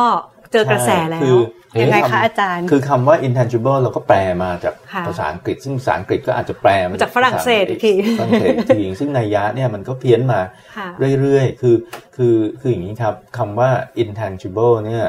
อ่ามันแปลตรงตัวว่าจับต้องไม่ได้เนาะค่ะอ่าซึ่งมันก็หมายถึงอะไรก็ตามที่มันไม่ได้ติดอยู่กับอยู่กับที่อะค่ะนะอะไรที่มันเคลื่อนไปกับคน ผมสรุปง่ายอืมๆว่าอะไรที่มันอยู่กับคนค่ะ เมื่อคนตายมันก็มีโอกาสจะตายไปพร้อมกับคนอืมความรู้ที่มันบ่มเพาะค่ะอยู่หรือภูมิปัญญาเนี่ยครับที่มันที่มันบ่มเพาะอยู่หรือแม้กระทั่งสกิลนะที่มันอยู่กับคน หรือเปลี่ยนคนอ่าก็อาจจะมีวิธีที่เปลี่ยนอ่ากระบวนวิธีเปลี่กายนอะไรก็รเปลี่ลัยกนษณะไปก็อาจจะเปลี่ยนก็ได้ หรือคนโยกย้ายจากที่หนึ่งไปอีกที่หนึ่งมันก็ไปพร้อมกับคนเพราะฉะนั้นอะไรก็ตามที่มันอยู่กับคนเนี่ยมันมีมันมันมันถูกทำให้มีชีวิต เพราะมันมีคนนะอันเนี้ยคือ intangible ฮะฮะนะฮะเอ่อ ยกตัวอย่างเช่น การรำอย่างเงี้ยค่ะนะฮะผมรำอยู่ในห้องนี้ค่ะพอผมลุกไปก็ไม่ได้หมายความว่าอีท่ารำมันจะอยู่ในห้องนี้ค่ะฮะนะฮะมันจับต้องไม่ได้อีกต่อไป เพราะมันมันค่ะตามผมไปด้วยอืมถูกไหมครับค่ะผมไปยืนอยู่หน้าลิฟต์ผมก็ไปรำอยู่หน้าลิฟต์อันนี้มัก็ไปอันนี้มัคนจะเริ่มมองยู่ตนิดนึงอ่าใช่ค่ะหรือไปที่ท่าประจันทร์ไปยืนรำอยู่ท่าประจันทร์มันก็ไปกับผมครับนะครับค่ะหรือห มอดูอย่างเงี้ยค่ะครับนะนั่งอยู่ใต้ต้นมะขามเนี่ยพอเขาลุกไปค่ะจากต้นมะขามไอ้ความเป็นหมอดูมันไม่อยู่ใต้ต้นมะขามค่ะแต่มันลุกตามเข้าไปด้วยอืมใช่มันไปกับเขาค่ะใช่ไหมครับเอ่อสิ่งเหล่านี้เนี่ยเอ่อหลักๆเลยก็คือ intangible cultural heritage คือวัฒนธรรมที่มันอยู่กับมนุษย์ ค่ะ อืมครับนะฮะมันถูกปรุงแต่ง แล้วถูกปฏิบัติโดยมนุษย์ มันติดตัวไปกับมนุษย์ ค่ะ มันอาจจะตายไปพร้อมกับมนุษย์อืมถ้ามนุษย์ ไม่ถ่ายทอดสิ่งเหล่านั้นแบบว้ไม่เอาแล้วอะไรอย่างนี้ สมมุติเอ่ออย่างเรื่องโขนเนี่ยรวมถึงเรื่องการทำหัวโขนการทำชุดอะไรด้วยอย่างเงี้ยฮะแล้วตัวตัวชุดกับตัวหัวโขนเหล่านั้นเนี่ย เราแยกออกจากส่วนที่เป็นอ่าคำถามที่ intangible ไหมดีจริง ๆ มันเป็นองค์ประกอบที่มีความสัมพันธ์กัใช่นมันมันแยกไม่ได้ เนื่องจากอืมว่าการแสดงโขนเนี่ยฮะมันถูกมันในจารีตของการแสดงคือมันก็ต้องแต่งตัวครับใช่ไหมเพราะโขนเนี่ยคือคือการแสดงสวมบทบาทเป็นเทพเจ้าค่ะกึ่งมนุษย์อ่าเพราะฉะนั้นการจะเป็นเทพเจ้าเนี่ยเขาก็สวมเครื่องแต่งกายที่เรียนแบบมาจากสมมุติเทพค่ะซึ่งในสังคมไทยเนี่ยสมมุติเทพก็คือพระมหากษัตริย์ฮะนะฮะนั้นเครื่องแต่งกายของอืมโขนเนี่ยมันก็เลยเรียนแบบเครื่องทรงของของกษัตริย์อืมวิจิตรมากอ่อย่างนี้ซึ่งก็ใช่ไหมีมความคะวิจิตรอลังการมากอืมเพราะฉะนั้นหัวโขนก็เป็นตัวอีกอันหนึ่ง ซึ่งการสวมใส่หัวโขนก็คือ impersonate คือค่ะคือเป็นกายร่างไปเป็นอืมครับแปลกายจากมนุษย์ธรรมดาอืมไปเป็นเทพเจ้าหรือเป็นตัวค่ะละครนั้นๆ ในเรื่องอืมรามเกียรติ์แม้มันขาดองค์ประกอบอย่างใดอย่างหนึ่งไปค่ะไม่ได้ค่ะในการแสดงเนี่ยมันต้องมีครบองค์ ทีนี้โขนมันก็ก็เรื่องของการรำก็เป็นเรื่องหนึ่งนะครับ เรื่องของงานช่างอืมในการทำหัวโขนค่ะก็เป็นอีกเรื่องหนึ่งอ๋อซึ่งมันฮะ attach อยู่ด้วยกันแยกกันไม่ได้แยกกันไม่ได้ แล้วที่อาจารย์เสนอนี่คือต้องรวมพวกนี้ไปมันหมดก็ต้องเลยรวมเอาไม่หมดทั้งเลยมันเป็นอ๋ออโองเคค์รวมโอเคมันคือองค์ประกอบที่ค่ะเป็นส่วนหนึ่งของหน่วยทางวัฒนธรรมนั้นครับนะฮะเอ่อหน่วยทางวัฒนธรรมหนึ่งเนี่ยไม่ได้หมายความว่ามันเป็น มันจะต้องมีมีมีมีอย่างเดียวนะมันอาจจะมีใช่เรื่องอื่นๆประกอบอยู่ด้วยคืออะไรที่ที่เป็นองค์ประกอบพูดง่ายๆคือตัว ICH เนี่ยหรือแม้กระทั่งในแบบฟอร์ม ที่อาจารย์จะต้องกรอกอืมอะ่ะคือจะต้องพูดได้ว่าเออสมมติโขนเนี่ยมันมีองค์ประกอบที่เป็นนามธรรม คือจับได้กับอืมจับต้องไม่ได้มีอะไรบ้าง เพราะฉะนั้นมันจะไม่สามารถแยกก็คือหนึ่งเครื่องไม้เครื่องมือที่เป็นเป็นอุปกรณ์อืมที่ต้องใช้อือฮะในการทำอย่างที่สองสิ่งที่เป็นผลผลิตที่เกี่ยวข้องเช่น การทำชุดต่างๆ ที่วิจิตรอืมฉากละครเวทีอืมหัวโขนทุกสิ่งทุกอย่างเครื่องดนตรีโอ้เออจริงเนาะมันมันเกี่ยวข้องกันหมดเพราะฉะนั้นน่ะคนเลยอนุสัญญาจะพยายามย้ำว่า อย่าเข้าใจผิดว่าพอเราพูดถึง intangible ปุ๊บ คุณจะต้องแยกที่เป็นกายภาพหรือจับต้องได้ออกไปหมดอ่าเพราะสิ่งเหล่านี้มันไม่สามารถอยู่ขึ้นได้ ถ้าเราไม่มีเครื่องไม้เครื่องมืออหรือองค์ประกอบมันจะไม่สามารถที่จะนับเป็นหน่วยที่มันสมบูรณ์ด้วยตัวมันได้ ถ้ามันไม่มีชุดรำไม่มีเครื่องดนตรีอืมหรือมันต้องไปด้วยกันหรืออย่าง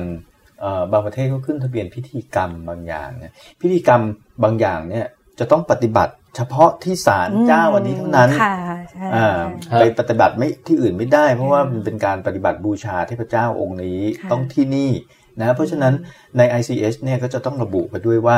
อ่าการปฏิบัติเนี่ยมันมีเรื่องของ space ค่ะหรือมีเรื่องของพื้นที่เข้ามาครับเกี่ยวข้องครับถ้าหยิบยกย้ายออกจาก space นั้นครับหรือพื้นที่นั้นเนี่ยองค์กรของ ICH ก็จะคลาดเคลื่อนไปครับก็จะไม่ครบ นะฮะแล้วความหมายหรือว่า meaning ของค่ะของพิธีกรรมนั้นมันก็จะหมดไปด้วยฮะอย่างนี้เป็นต้นอืมอันนี้ก็เลยเอ่อเรื่องของของ ICH จริงเป็นเรื่องที่เข้าใจยากนิดหนึ่งเพราะมันมีหลายมิติครับ ซึ่งมันแตกต่างจากอีกอนุสัญญาคืออนุสัญญามรดกโลกอืมซึ่งมรดกโลกเนี่ยหมายถึงสิ่งที่มนุษย์สร้างขึ้น หรือสิ่งที่ธรรมธรรมชาติสร้างขึ้นแต่มันอยู่ติดที่ฮะอ่าอย่างเช่นเอ่อเมืองเก่าอยุธยาเนี่ยครันบครศรีอยุธยาเนี่ยนะฮะเป็นมรดกโลกนะฮะ เราไปเที่ยวเรากลับมาเขาก็อยู่ที่เดิมของเขาครับเราก็กลับไปซ้ำได้ที่เดิม ก็อยู่ที่เดิมอีกนะครับใช่ไม่ได้ไปไหน อันนี้คือลักษณะของมรดกโลกก็คือมันติดอยู่กับที่ค่ะหรือเป็นอาคารเอ่อประวัติศาสตร์นะเราจะกลับไปกี่ครั้งอาคารนั้นมันก็ยังยังคงอยู่ฮะนะครับเพราะฉะนั้นอันเนี้ยคือคือคือความต่างคือความแตกต่าง แล้วก็เสน่ห์ของ ICS ก็คือมันอยู่กับคน ถ้าขาดคนปฏิบัติ มันก็สูญสลายหายไป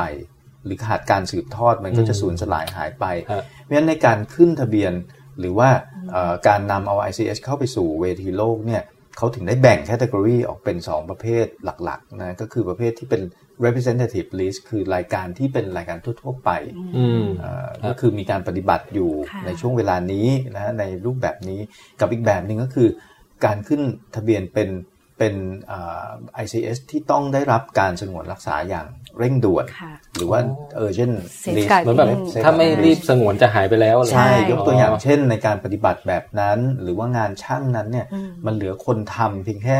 คนสองคนค่ะแล้วมันพร้อมที่จะตายไปพร้อมกับลุงคนนี้ที่อายุใช่เจ็ดสิบเนี่อ่ายฮะอ่าฮะนะฮะค่ะเอ่อมันก็ต้องได้ได้รับการสงวนรักษาอย่างเร่งด่วนอย่างเช่น ประเทศเจ้าภาพก็จะต้องไปหากระบวนการในการบันทึกฮะวิดีโอเอ่อหาคนเข้าไป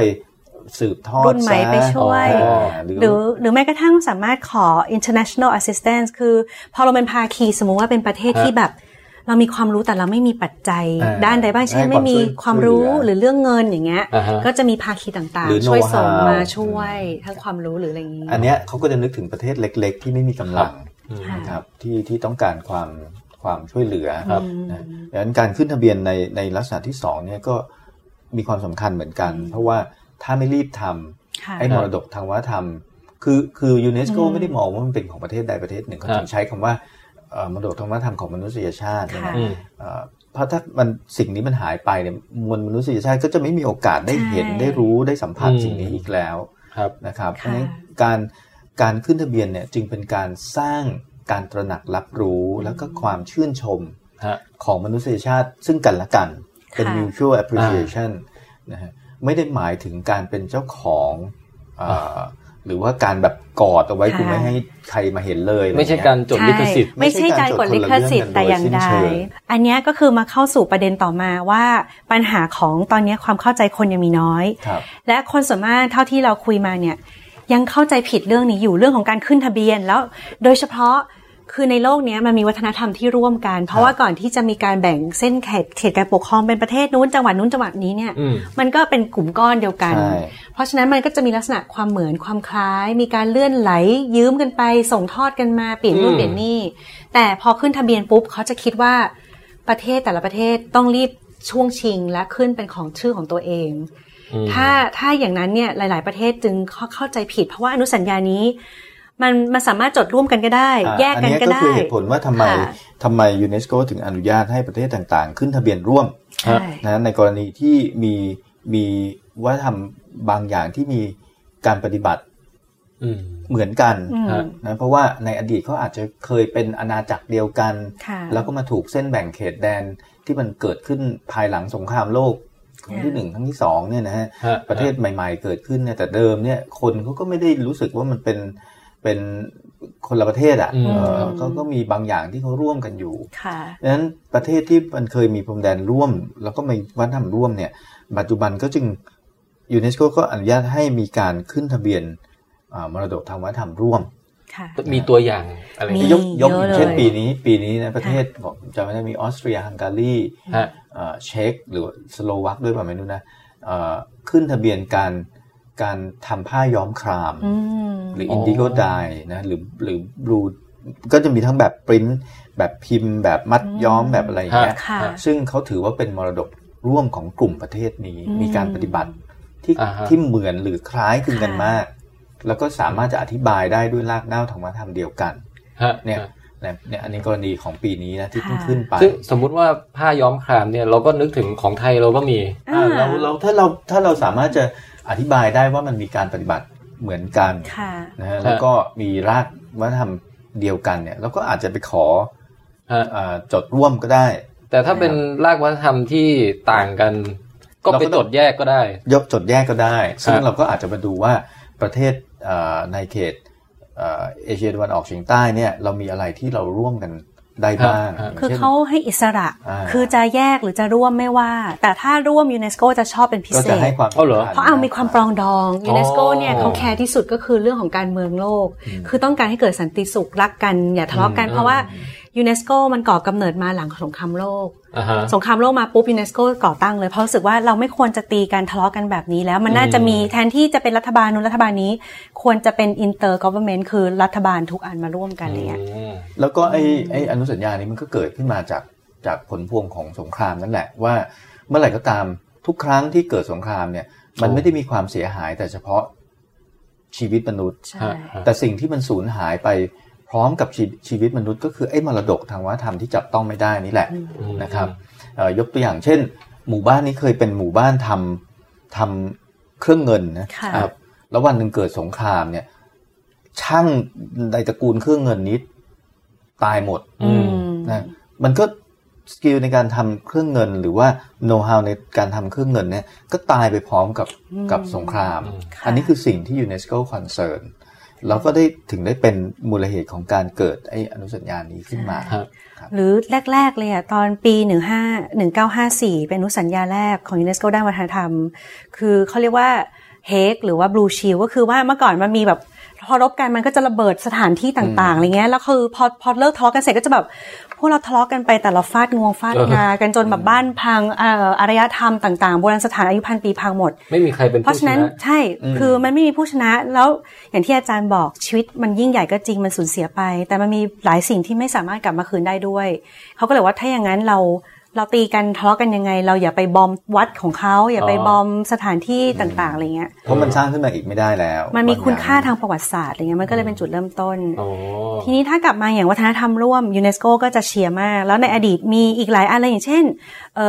อกีฬาเหยี่ยว การเลี้ยงเหยี่ยวอย่างเงี้ยมี 15 ประเทศมั้งถ้าจำไม่ได้แล้วมันยังอัปเดตเพิ่มไปเรื่อยๆมีนะทั้งตะวันออกกลางใช่เอเชียนะใช่ไปร่วมกันมีเกาหลีใต้อ่ามีมีแบบประเทศแบบเยอะแยะเลยแล้วก็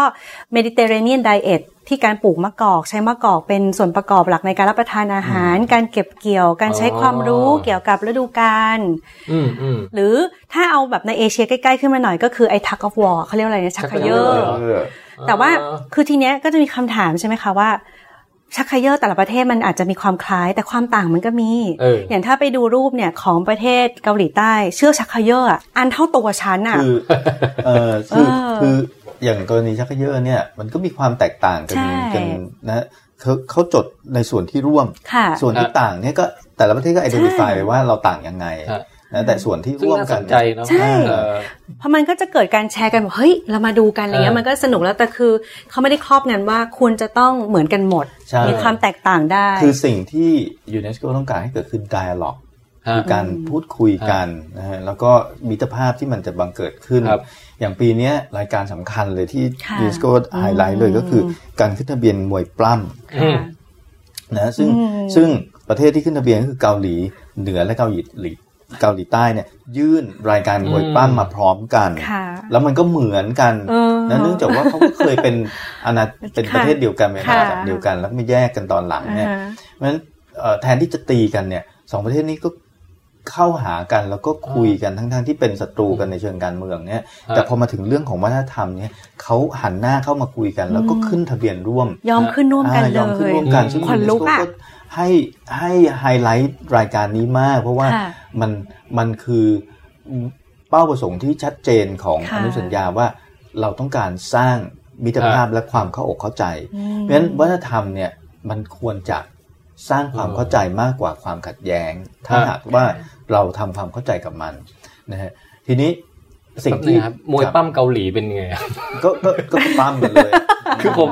เฮ้ยผมนึกว่าถ้า จริง ๆ เลยนะ คือถ้าสงสัยอะคืออย่างหนึ่งเวลาแต่ละประเทศเนี่ยได้รับการจารึกหรือขึ้นทะเบียนเนี่ย มันจะมีเอกสารประกอบและหนึ่งในนั้นคือวิดีโอขนาดสั้น ไปดูได้ใช่ดูไหมได้ เข้าไปเราอยากรู้มวยปั้มไปดูเกาหเลย ICS เนี่ยนะเอ่อ ICS UNESCO เอ่อ2018 เนี่ยฮะมันจะขึ้นหน้ามาให้ว่าไอ้31 รายการปีเนี้ยค่ะมีอะไรบ้างเข้าไปดูได้โอเคเลยเราสามารถดาวน์โหลดเอกสารมาดูได้ว่าชุมชนผู้ปฏิบัติคือใครเขาเขียนอะไรแล้วมีองค์ประกอบอะไรมีความหมายหรือหน้าที่ต่อสังคมใช่อย่างไรอ่าฮะอ่าฮะสถานภาพอย่างไรคือบาบาบาจะมีหมดถ้าอยากรู้อย่างเร่งด่วนเนี่ยสามารถไปดูในเว็บไซต์ยูเนสโกได้โอเคแล้วเดี๋ยวไปดูกันว่ามวยปั้มเกาหลีอยากรู้หรือว่าเกาหลีอยากรู้ใต้เป็นยังไงก็หรือว่า เออผมจำไม่ได้ประเทศอะไรนะ ขึ้นทะเบียนเรื่องการเก็บหญ้าเฮ้อืมไปเก็บหญ้าบนภูเขาฮะในวันค่ะระลึกถึง เซนต์จอห์นเดอะแบปทิสอืมซึ่งเขาก็ถือว่าการไปเก็บหญ้าบนภูเขาเนี่ยเป็นหญ้าศักดิ์สิทธิ์ที่ที่จะมีฮะเป็นสมุนไพรอะมันก็เป็นตัวค่ะหญ้าเป็นสมุนแต่ต้องไปเก็บวันนี้มันจะศักดิ์สิทธิ์ยิ่งขึ้นอืมอะไรอย่างเงี้ยนะฮะนี่ยุไม่น่าเชื่อนะว่ายุโรปก็มีมีค่ะแนวคิดนี้อยู่อืมฮะอ่าเขาก็แล้วเขาก็บอกว่าจริง ๆ แล้วไอ้การเก็บหญ้าเนี่ยไอ้ตัวหญ้ามันก็เรื่องหนึ่งค่ะแต่ไอ้ไอ้การขึ้นเก็บหญ้าเนี่ยมันเป็นอืมโอกาสให้คน หนุ่มสาวกับคนหลาย ๆ รุ่นได้มาเจอกันแล้วกิจกรรมทำกิจกรรมร่วมกันอ่าเอออันนี้คือความสำคัญ ความหมายของมันคืออะไรอ่าฮะอ่าฮะคือมีนิ่งของมันหรืออย่างเงี้ยนะฮะถ้าเกิดคุณย้ายเอ่อกิจกรรมนี้ไปทำที่อื่นมีนิ่งมันก็ไม่ใช่แล้วอืมเพราะมันต้องเกิดขึ้นที่ภูเขาลูกนี้เท่านั้นอ๋อการถอดออกจากบริบทอ่ามัมันก็จะเปลี่ยนความหมายไปอืมเพราะฉะนั้นอันเนี้ยคือคือเสน่ห์ของ ICS ครับนะค่ะว่ามันมีมิติเยอะมากแล้วก็เอ่อมันมันมันดีลกับ คนนะครับค่ะนะมากกว่าสถานที่แล้วถ้าถ้าอย่างกลับนั้มานเรื่องโขนนะเนี่ยเนี่ยเดี๋ยวจะชมเป็นประเด็นต่อไป ก็คือว่าประเด็นที่ว่าเอ่ออันนี้เราจะมาเป็นช่วงของการแก้ไขความเข้าใจผิดนะคะ แล้วก็อาจารย์อัดอันสิ่งใดอย่างไรเนี่ยได้นะคะ ก็คืออย่างแรกเนี่ยอันนี้เดี๋ยวจะสวมบทบาทเป็นคนที่ฝากคำถามมากัมพูชาขึ้นโขนไปตั้งนานก่อนประเทศไทย ประเทศเราช้าเขาเลยเอาไปแล้วอืมตอนนี้เราเพิ่งมาทีหลังเนี่ย มันกลายเป็นของกัมพูชาไปแล้วเนี่ย อืมอืมแล้วมันเหมือนกันเดทเลยด้วยของที่เขาขึ้นกับของที่เราขึ้น อืมอืมแถมปีนี้กัมพูชาก็ขึ้นอีกอันหนึงเขาได้สองรายการแล้วเนี่ยอ้าวเออเออก็คืออาจารย์จะต้องว่าอย่างไงเนี่ยประเด็นนี้กัมพูชาเนี่ยเขาเป็นค่ะภาคีสมาชิกเป็นอันดับต้นๆเลยนะค่ะเราเนี่ยเข้าเป็นภาคีสมาชิกเอ่อลำดับที่171ครับ คิดดูดิ วันเนี้ยมีสมาชิกหมด179เราเกือบจะโหลอยู่แล้วล่ะ เพราะเราใช้เวลาในการศึกษาข้อดีข้อเสียแล้วจริง ๆ แล้วเนี่ยอืมด้วยความที่ประเทศไทยเราก็มีการทำงานเกี่ยวกับวัฒนธรรมค่ะมาโดยตลอดใช่ใช่กรมเอ่อกระทรวงวัฒนธรรมกรมค่ะส่งเสริมวัฒนธรรมเอ่อทำงานเรื่องนี้มาโดยตลอดเราหลาย ๆ ครั้งที่หลาย ๆ ปีที่ผ่านมาเนี่ยเราก็มีความรู้สึกว่าเออเราก็ไม่เห็นจำเป็นต้องต้องต้องต้องไปอะไรกับอนุสัญญานี้มากสำคัญเพราะว่าเลยเพราะว่าเราเราก็ทำของเราอยู่แล้วใช่เราก็สงวนใช่รักษาของเราอยู่แล้ว เราสืบทอดของเราอยู่แล้วอืมนะ จนกระทั่งหลังๆเนี่ยเราก็รู้สึกว่าเอ้ยจริง ๆ ตัวอนุสัญญามันก็ดีนะ เพราะว่ามันทำให้ให้ทั่วโลกเนี่ยก็เอ่อเห็นความสำคัญในฮะสิ่งที่เรามี แล้วเราก็จะได้ไปรู้ไปเห็นในสิ่งที่คนอื่นเขามีค่ะเราก็ฮะเข้าร่วมเป็นเป็นภาคีอนุสัญญา ส่วนเขมรเนี่ยเขาขึ้นทะเบียนร้อยบัลเล่ซึ่งมีการแสดงหลายแบบเอ่อก็คือการแสดงแบบราชสำนักของเขา เนื่องจากว่าหลังจากสงครามแล้วเนี่ยสงครามเขมรของเขมรเองเนี่ยนะครับ ก็ทำให้ราชสำนักเขาสั่นคลอน แล้วก็สิ่งที่มันเคยอยู่ในสำนักก็คือเรื่องเรื่องของมหรสพเนี่ยมันก็เกือบจะสูญสลายไปในเวลานั้นเอ่อซึ่งก็มีทั้งรำเบตเตอร์เล็ดมีทั้งละคร แล้วก็มีละครโขนค่ะแบบแบบคือถ้าจะพูดอย่างง่ายก็คือว่าก่อนหน้านี้ทางประวัติศาสตร์เนี่ยก็หลาย ๆ ประเทศก็มีการเอารามายณะมา หรือเรื่องของการแสดงต่าง ๆ ในรูปแบบของตัวเองคือต้นใช่ไหมกำเนิดคะจริงคืออินเดียใช่ไหม ต้นต้นกำเนิดต้นต้นกำเนิดจริง ๆ เนี่ยครับก็คือเอ่อวรรณกรรมรามายณะเนี่ยมันเป็นมหากาบหนึ่งในครับสองเรื่องของของอินเดียนะครับ แล้วก็มหากาบเนี้ยมันก็เผยแพร่เข้ามาสู่เอเชียตะวันออกเฉียงใต้ ผ่านมาทางชวาขึ้นมาทางเขมรค่ะเข้ามาสู่ประเทศไทย หรือแม้กระทั่งเอ่อพม่าก็มีลาวค่ะก็มี ทีนี้การเข้ามาของของวรรณกรรมเนี่ยตัววรรณกรรมไม่ได้เดินมาเองครับ ถูกปะไม่ใช่ว่าแบบค่ะสมุด เรื่องรามเกียรติ์เดินมาหาเรามันต้องมากับคนคนพามาอืมฮะทีนี้การพามาของคนเนี่ยเขาก็ไม่ได้ไปเอาวรรณกรรมมาอย่างเดียวเขาเอาการปฏิบัติค่ะบางอย่างมาด้วย อย่างเช่นการเล่าเรื่องอืมอืมเรื่องแต่ก่อนคนต้องยอมรับว่าเราอ่านหนังสือไม่เป็นค่ะครับจะให้คนสยามในสมัยกรุงศรีอยุธยามันนั่งอ่านรามเกียรติ์เนี่ยจิบกาแฟจิบกาแฟนั่งอ่านดู Netflix ก็ไม่มีไม่มีใช่ไหมอืมไม่มี เพราะฉะนั้นมันต้องการมีเดียมค่ะ ต้องการคนที่จะถ่ายทอดเพราะฉะนั้นคนที่จะถ่ายทอดเรื่องรามเกียรติ์มาสู่สังคมได้มันก็ต้องเป็นคนที่อ่านออกเขียนได้อืมซึ่งก็ต้องเป็นชนชั้นสูงอืมในเวลานั้นก็ได้แก่อ๋อพราหมีมณ์ที่มาอย่างอ่านี้ได้แก่พวกพราหมณ์ทั้งหลายที่มันฮะมาพร้อมกับความเชื่อ พราหมณ์เนี่ยนะฮะเอ่อการจะเล่าเรื่อง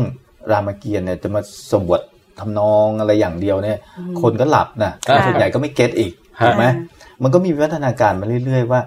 เอออะจากการเล่าเรื่องธรรมดาก็อาจจะต้องมี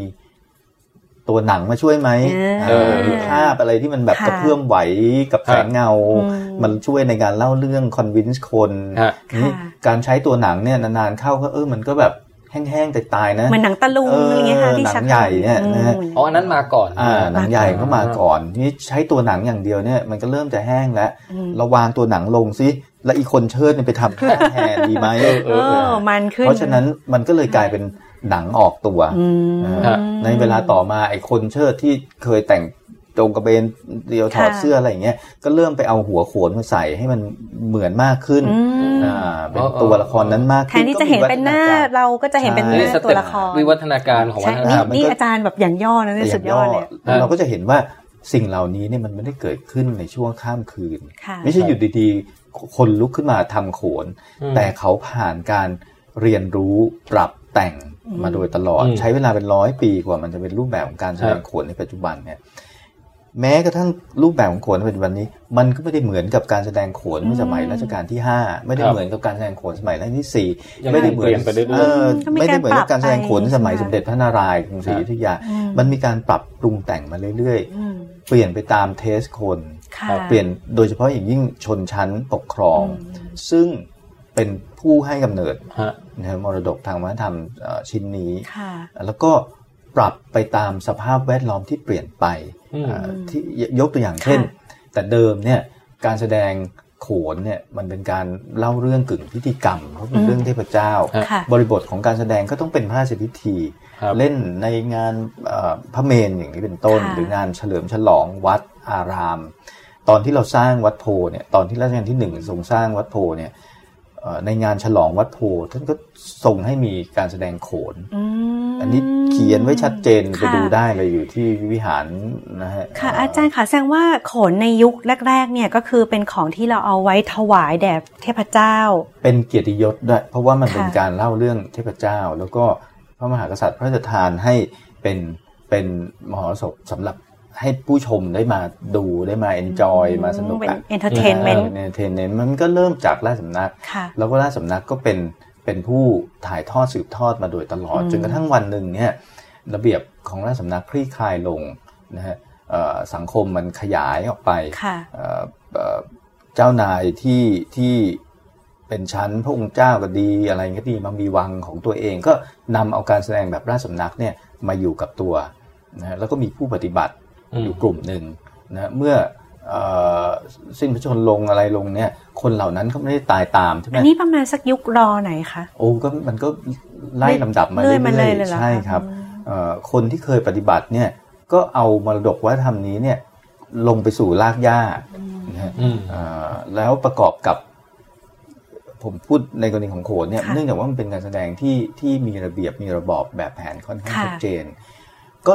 คนก็ถือว่ามันเป็น การแสดงแบบเกียรติยศอะครับนะฮะเอ่อในเวลาต่อมาเมื่อมีคนสามัญชนเกิดตายขึ้นมา แล้วก็คนนั้นเป็นคนมีสตางค์หน่อย ก็เห็นว่าเฮ้ยในเมื่อเอ่อเอ่ออะไรอะเอ่อราชสำนักมี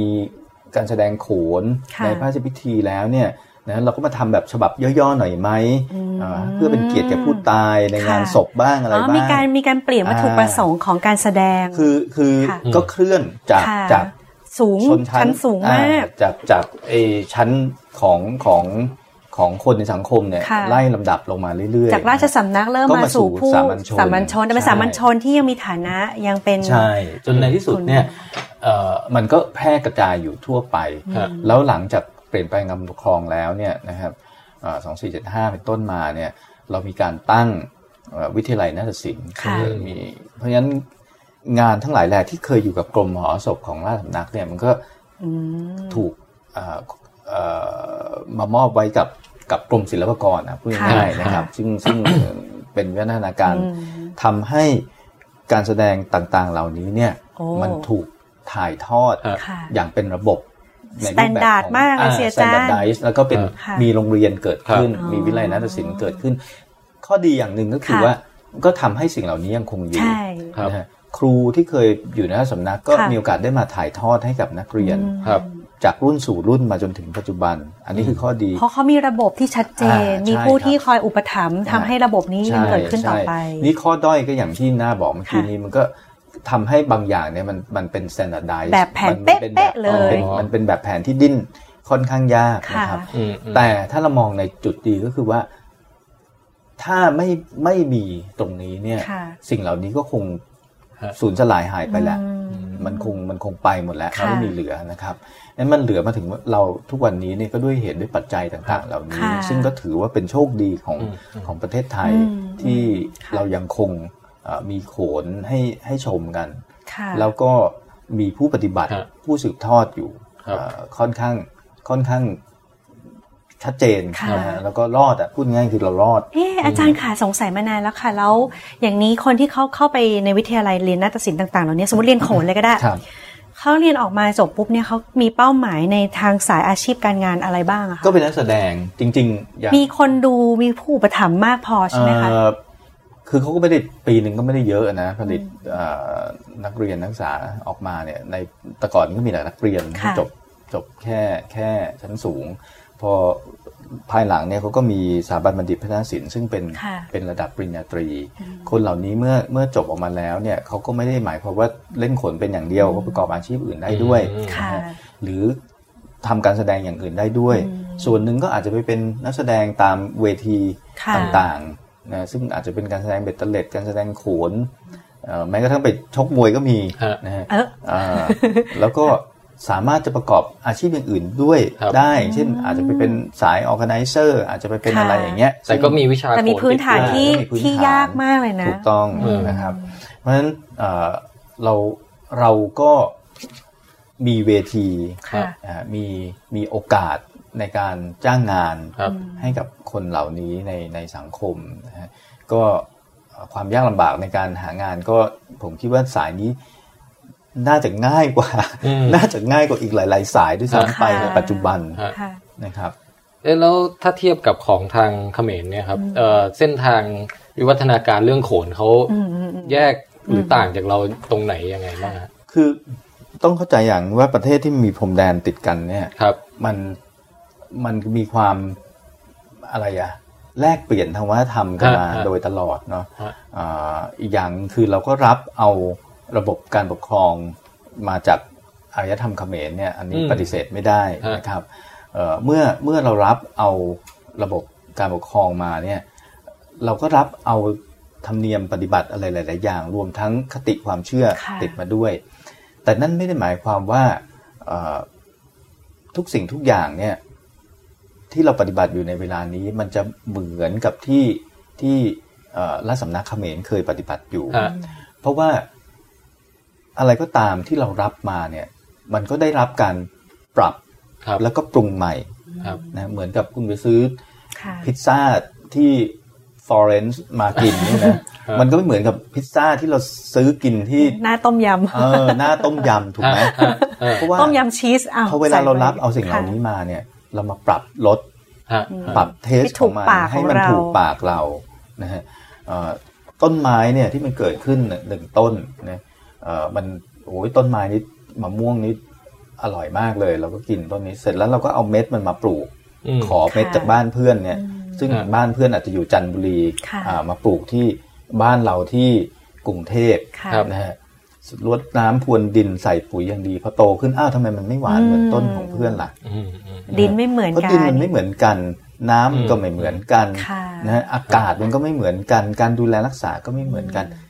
เชกเช่นเดียวกันกับวัฒนธรรม ถึงแม้ว่ามันจะมาจากต้นแม่เดียวกันเนี่ย เมื่อมันมาตกอยู่ในแผ่นดินใหม่นะฮะรสมันก็เปลี่ยนไปอืมสีมันก็เปลี่ยนไป ขนาดของใบมันก็เปลี่ยนไป ผิวมันก็ขรุขระมากขึ้น หรือมันอาจจะรีไฟมากขึ้นอืมค่ะถ้าแผ่นดินนั้นเขาบำรุงพันธุ์ให้ฮะมันดี มันก็จะดีกว่าต้นแม่อืมค่ะถ้าละเลยมันก็จะแย่กว่าต้นแม่อืมเหมือนกันนี่เหมือนเรื่องวิวัฒนาการสิ่งมีชีวิตเหมือนอ่ากันอันนี้นี่สายวิวัฒนาการทางชีควล้ายๆกันเลยเออครับเหมือนกันใช่ว่าทำมันเป็นสิ่งมีชีวิตใช่ไงใช่ใช่นะฮะเพราะมันอยู่กับคนค่ะค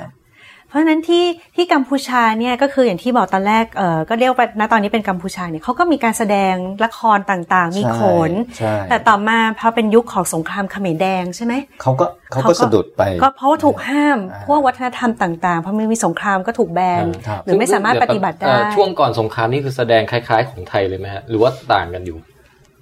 เอ่อต้องเข้าใจอย่างนี้นะครับครับว่ารัฐสำนักไทยเนี่ยมีอิทธิพลต่อ ต่อกัมพูชาครับอ่าค่อนข้างมากโดยเฉพาะยิ่งในยุครัตนโกสินทร์อ่าเนื่องจากว่าอ่าราชวงศ์อ่ากัมพูชาในปัจจุบันเนี่ยครับเอ่อต้นราชวงศ์ก็อยู่กับรัฐสำนักกรุงเทพอืมนะแล้วก็รับเอาหลายสิ่งหลายอย่างเนี่ยไปเป็นธรรมเนียมปฏิบัตินะฮะเมืองบางเมืองอย่างเช่นพัทบองครับนะก็เคยเป็นส่วนของ ประเทศไทยค่ะอืมก็มีการปฏิบัติ หรือว่าครับมีธรรมเนียมมีประเพณีอะไรที่คล้ายคลึงกับกับทางกรุงเทพมากฮะค่ะนะในในในสมัยหนึ่ง สิ่งเหล่านั้นเนี่ยพอฝรั่งเศสมาขีดเส้นแบ่งเขตแดนเนี่ยไม่ได้หมายความว่าคนเขาจะเลิกปฏิบัติฮะไปนะฮะอืมนะเขาก็ยังคงปฏิบัติแบบนั้นอยู่ค่ะยังคงยังคงเอ่อรักษาธรรมเนียมบางสิ่งบางอย่างอยู่ เพราะฉะนั้นไทยกับเขมรเนี่ย มีความคล้ายคลึงกันมากในครับแง่วัฒนธรรม เนื่องจากว่าการการปฏิบัติสืบทอดที่มีอดีตร่วมกันมาฮะเอ่อตั้งแต่ในโดยเฉพาะยิ่งในช่วง 200 ปีเนี่ยนะครับเอ่อผมต้องต้องบอกว่าการปฏิบัติของเขานะฮะก็เป็น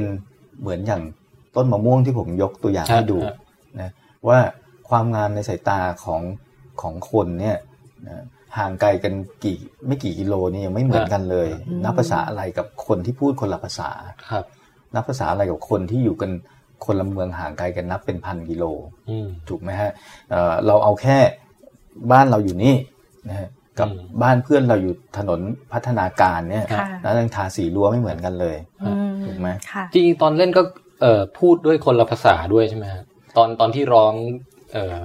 ในระหว่างแสดงเนี่ยครับ เราเข้าใจเข้าใจว่านะครับเอ่อในช่วงแรก ๆ เนี่ยเอ่อในช่วงระยะ 2 ปีสองร้อยปีเนี่ยนะครับเอ่อทางเขมรเองก็ มีการใช้บทละครฮะแบบราชสำนักกรุงเทพด้วย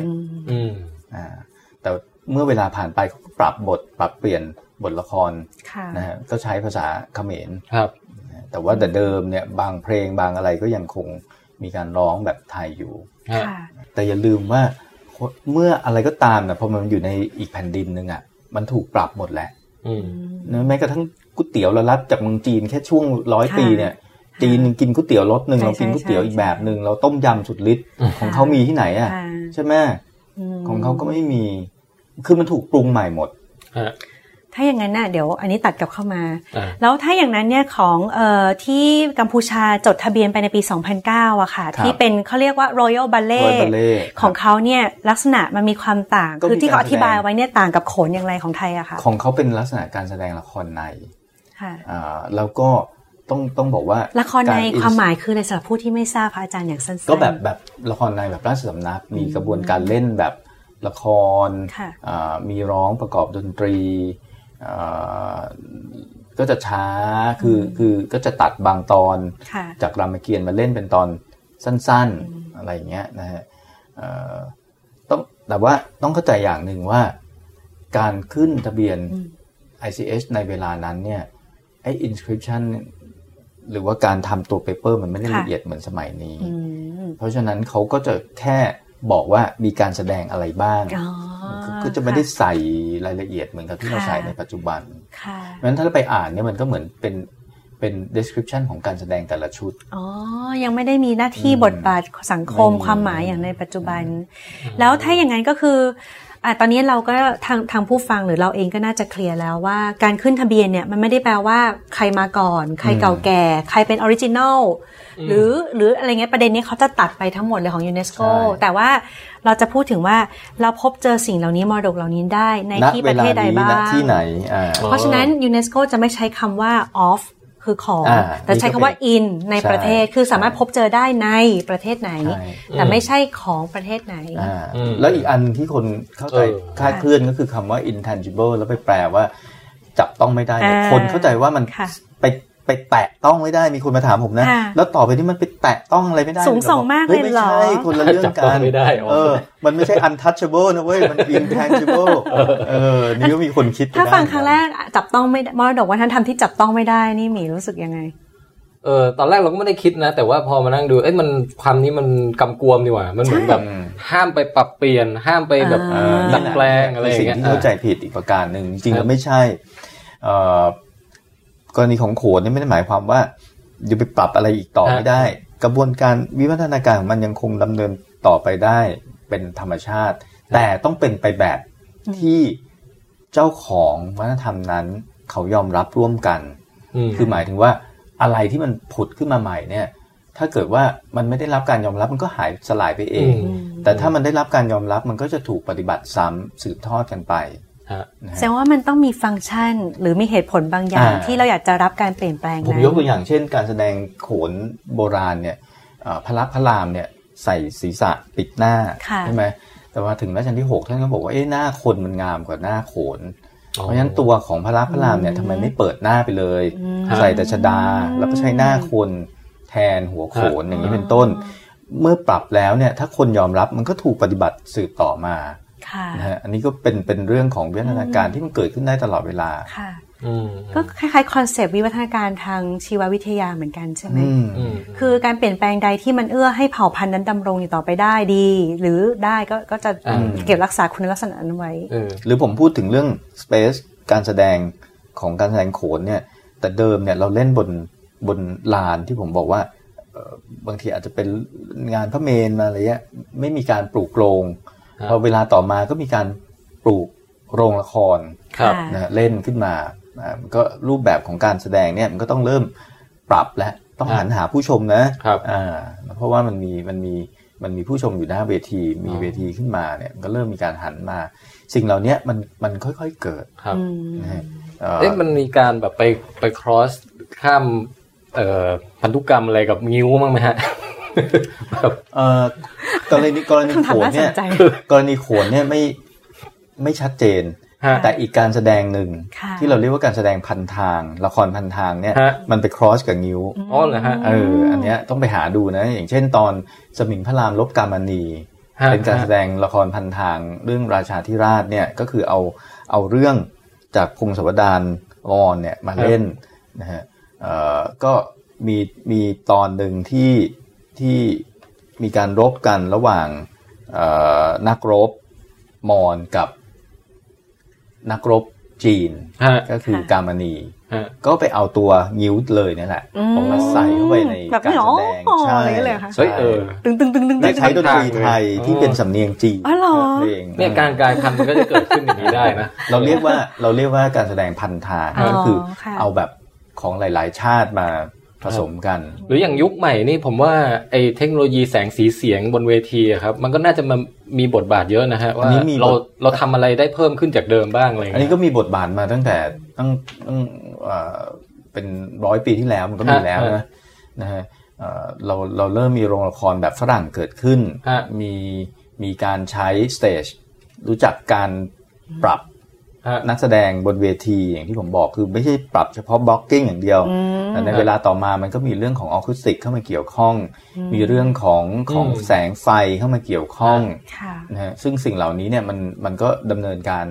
เอ่ออมโดยธรรมชาติของมันอะค่ะ มีการปรับมามีพัฒนาการมาโดยตลอดครับเพียงแต่ว่าถ้าเกิดว่าเป็นโขนท่าต่างๆ ในปัจจุบันเนี่ยอาจจะยังไม่ได้มีการที่แบบโอ้เปลี่ยนไปแบบเอานู่นเอานี่รับมาได้ตามเอ่ออำเภอใจ เพราะว่าเอ่ออย่างที่บอกว่ามันจะมีแบบแผนที่เป็นการสืบใช่ทอดมันอมียู่จาใช่ไหมรีตคะของมันอยู่ ส่วนที่ conservative ก็ conservative อยู่ใช่คือส่วนที่มันมันเป็นจารีตของเขาอย่างเช่นเอ่อเพลงประกอบฮะค่ะในการแสดงนะฮะเอ่อ โขนเนี่ยมีลักษณะพิเศษอย่างหนึ่งก็คือการจะจะเดินจะนั่งจะยืนจะนอนจะเหาะจะว่ายน้ำเนี่ยอืมเขามีเพลงของเขาอ๋อเป็นแต่ละพาะที่เราเรียกว่าเพลงหน้าพาทย์ค่ะเพลงหน้าพาทย์เนี่ยคือเพลงที่กำกับอิริยาบถของครับของตัวแสดงค่ะนะฮะหรือว่า เพลงแบบเพลงนี้ใช้กับตัวแสดงระดับนี้เท่านั้นอ๋ออ่าช้าปีเนี่ยค่ะนะเป็นของพระรามตอนเนี้ยจะไม่เอามา ช้าปีจะไม่เอามาเล่นไม่เอามาใช้กับอืมกับตัวละครค่ะชั้นล่างๆอย่างนี้เป็นต้เฮ้ยนแต่มีเสน่ห์นะมันเหมือนกับว่ามีคิวใช่มีรายละเอียดนนี้ของสิ่งแต่ละอที่ย่างที่ถือว่าเป็นเป็นจารีตที่ทำให้การแสดงโขนมันต่างกับการแสดงประเภทอื่นค่ะๆแล้วก็ทำให้มันเป็นการแสดงคลาสสิก อืมใช่ค่ะคลาสสิกครับอืมคลาสสิกที่ยังยังมีการสืบทอดอยู่จนถึงทุกวันนี้ใช่ค่ะนี่จะประเด็นอะไรที่ แก้ความเข้าใจผิดก็เลยถ้าสรุปเมื่อกี้นี้ก็คืออาจารย์ก็ก็ได้ตอบมาแล้ว โอ้ถ้าอย่างนั้นมาของปีนี้เลยค่ะ เรา fast forward มาของครับของของที่ผ่านมาเราเข้าใจแล้วเอ่อปีนี้เขมรเองก็ได้รับการขึ้นทะเบียนใช่ละครโขนเช่นเดียวกัน ซึ่งซึ่งเราก็ไปประชุมค่ะร่วมกันเนี่ยนะค่ะที่มอริเชียสเนี่ยค่ะตอนที่เขมรได้รับการขึ้นทะเบียนเนี่ยก็ค่ะเอ่อประเทศไทยก็ก็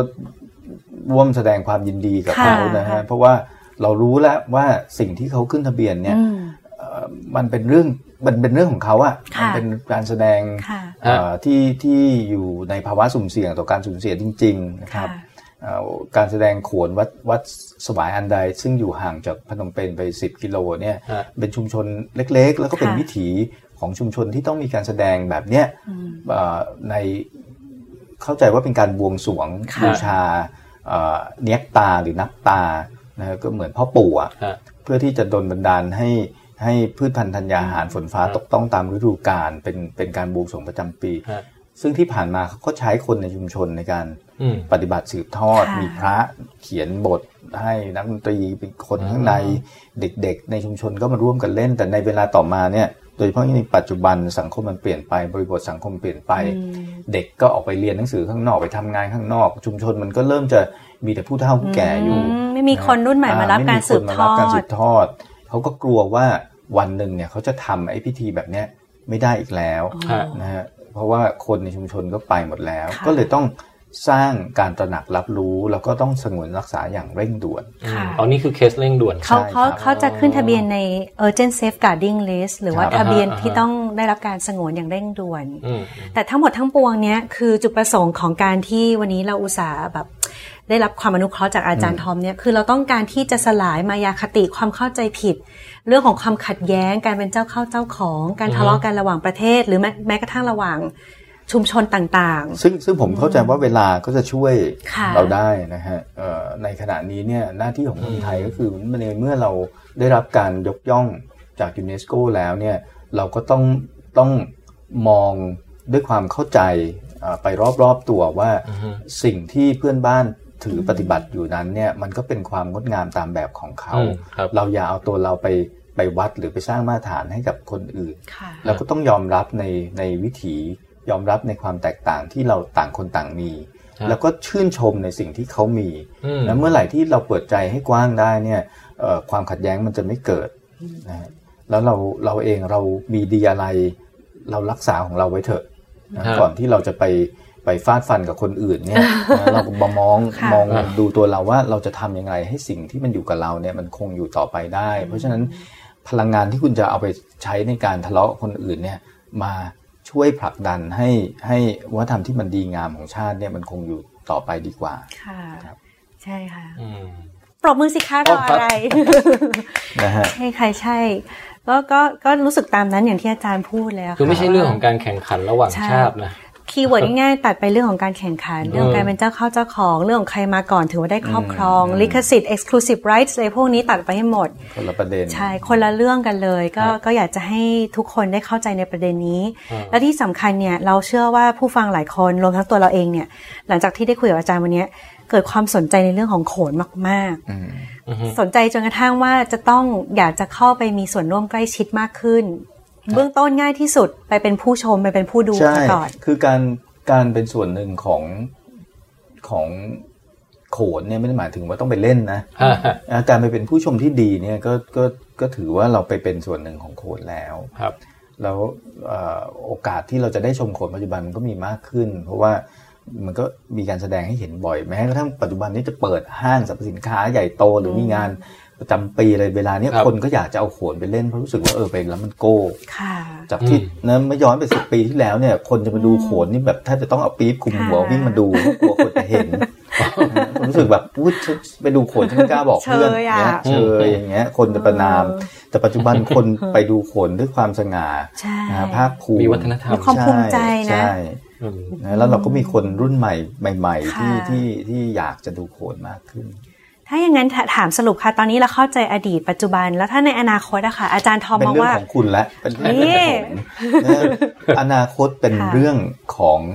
คนในรุ่นถัดไปนะซึ่งรุ่นถัดไปในที่นี้ก็คือ อาจจะอ่อนกว่าผมหนึ่งวันอ่อนกว่าผมหนึ่งเดือนอ่อนกว่าผมหนึ่งปีค่ะหรืออ่อนกว่าอ่อนกว่าผมสิบปี ซึ่งคนเหล่านี้เนี่ยคือคนที่จะสืบทอดมันต่อไม่ใช่ผมอืม ผมมีหน้าที่ของผมเอ่อตรงเนี้ยนะค่ะผมก็ปฏิบัติแบบนี้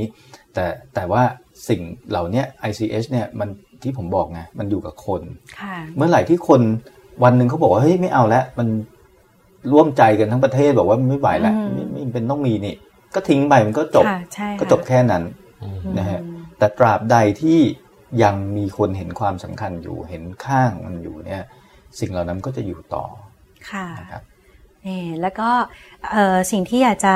แบบเหมือนกับคิดทิ้งท้ายเอาไว้อะเหมือนกับตอนนี้เราใช้โขนเป็นเคสในการทำเป็นเคสในการศึกษาเรื่อง ICH อืมหรือว่าเรื่องอื่นๆเนี่ยเราหวังว่าพอคนเราได้รู้จักคำว่า ICH มากขึ้น หรือรู้จักโขนมากขึ้นเนี่ยเราก็จะเผื่อแผ่แล้วมองไปรอบๆ ด้านมองมรดกวัฒนธรรมอื่น ๆด้วย ซึ่งเดี๋ยวก็จะมีการแบบ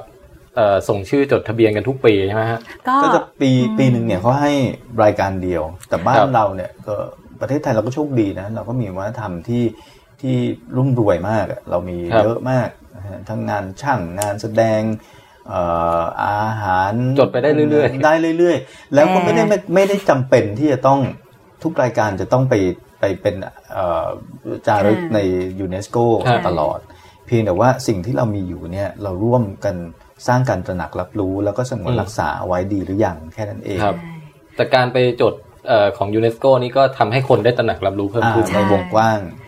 มีก็มีประโยชน์นะ แต่ว่าอนุสัญญาเองเนี่ย หรือว่าอาจารย์ทุกท่านรวมถึงอาจารย์ทอมเนี่ยจะย้ำเสมอว่ามันเป็นเรื่องของปลายน้ำคืออย่าไปคิดแต่เรื่องว่าเราจะจดทะเบียนยังไง ถ้ามันยังไม่เข้มแข็งเลยอะอ๋อถ้าชุมชนยังไม่เอาคนในประเทศยังไม่รักษาใช่คือใช่ไม่ต้องไปคิดเรื่องของการส่งประกวด อันเนี้ยใช่ผิด แต่ถ้าเราเข้มแข็งแล้ว แล้วเราอยากจะแชร์เหมือนให้เพื่อนบ้านได้รับรู้ทั้งโลกอืมช่วยกันแชร์อย่างเงี้ยอย่าไปคิดว่ามันการชิงรางวัลใช่ลยเพราะฉะนั้นเนี่ยเออบทบาทหน้าที่ของประเทศไทยหลักๆจริง ๆ แล้วอะไม่ควรจะไปอยู่เรื่องของการแบบ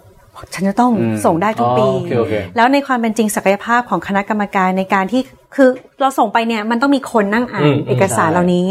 คนเหล่านี้มีพลังงานจำกัดอืมเพราะฉะนั้นแต่ละปีเขาจะรับเรื่องได้ไม่เยอะอือฮึห้าสิบเรื่องแม็กซิมัมแล้วแล้วมากกว่านี้ไม่ไหว เพราะฉะนั้นเนี่ยไม่ต้องขยันส่งไปทุกปีส่งไปครับเขาก็อ่านไม่ไหวก็ไม่ได้รับจารึก เพราะฉะนั้นคือ อย่างที่อาจารย์ทอมบอกคือเรามาดูแลกันเองอือฮึคนรุ่นเรารุ่นเก่าช่วยกันสืบทอดมารุ่นใหม่เรารักษาอืมทุกๆเรื่องไปอืมอันนั้นน่าจะเป็นใจความสำคัญของอืมการสงวนรักษาอืม ICH ครับสามัญชนมีคำถามอะไรอีกไหมคะเอ่ออันนี้ถือว่าจบช่วงเมนไปแล้วครับค่ะแล้วนี่มีคำถามเก็บตกที่แบบจดจดๆไว้เรื่องน้อยๆอะครับโอ้มายกตัวอย่างเช่น เอ่ออย่างผมสงสัยว่า ท่าทางของยักษ์หรือของลิงหรือของอะไรเนี่ยครับมันมันมีอะไรเป็นคีย์หลักๆบ่งบอกเพราะว่าถ้าลิงต้องทำท่าแบบนี้ หรือยักษ์ต้องทำท่าแบบนี้อ๋อก็ไปดูสิว่าฮะว่าเอ่อลิงมันทำท่าลิงหรือเปล่าฮะคือผมเห็นก็แล้วยักษ์มันต้องดูต้องขึงเกาขังหรืบ่อยอ่า แล้วเราลองลองไปดั้งดูลิงดิว่ามันมันนั่งแล้วมันเก่าไหมๆฮะคือท่าต่างๆ เหล่านี้เนี่ย มันเป็นท่าเรียนแบบฮะธรรมชาติก็จริงใช้ว่าเรียนแบบไม่ได้ ต้องใช้คำว่า inspired by นะเออได้รับแรงบันดาลใจได้มารับแรงบันดาลใจ เพราะว่าถ้าเกิดถ้าเกิดโขนทำท่าลิงเหมือนลิงแสมมันจะเป็นนาฏก็ต้องเดินสี่ขา มันจะเป็นนาฏศิลป์ไหมก็ไม่ครับมันก็ไม่ ก็ทำให้หนึ่งเกาเก็บเก็บเออ มันก็เป็นการ มันก็เป็นการเรียนแบบธรรมชาติครับมันก็ไม่ใช่นาฏศิลป์คำว่านาฏศิลป์เนี่ยอืมหมายถึงว่า มันถูกปรุงขึ้นมาฮะให้มีความ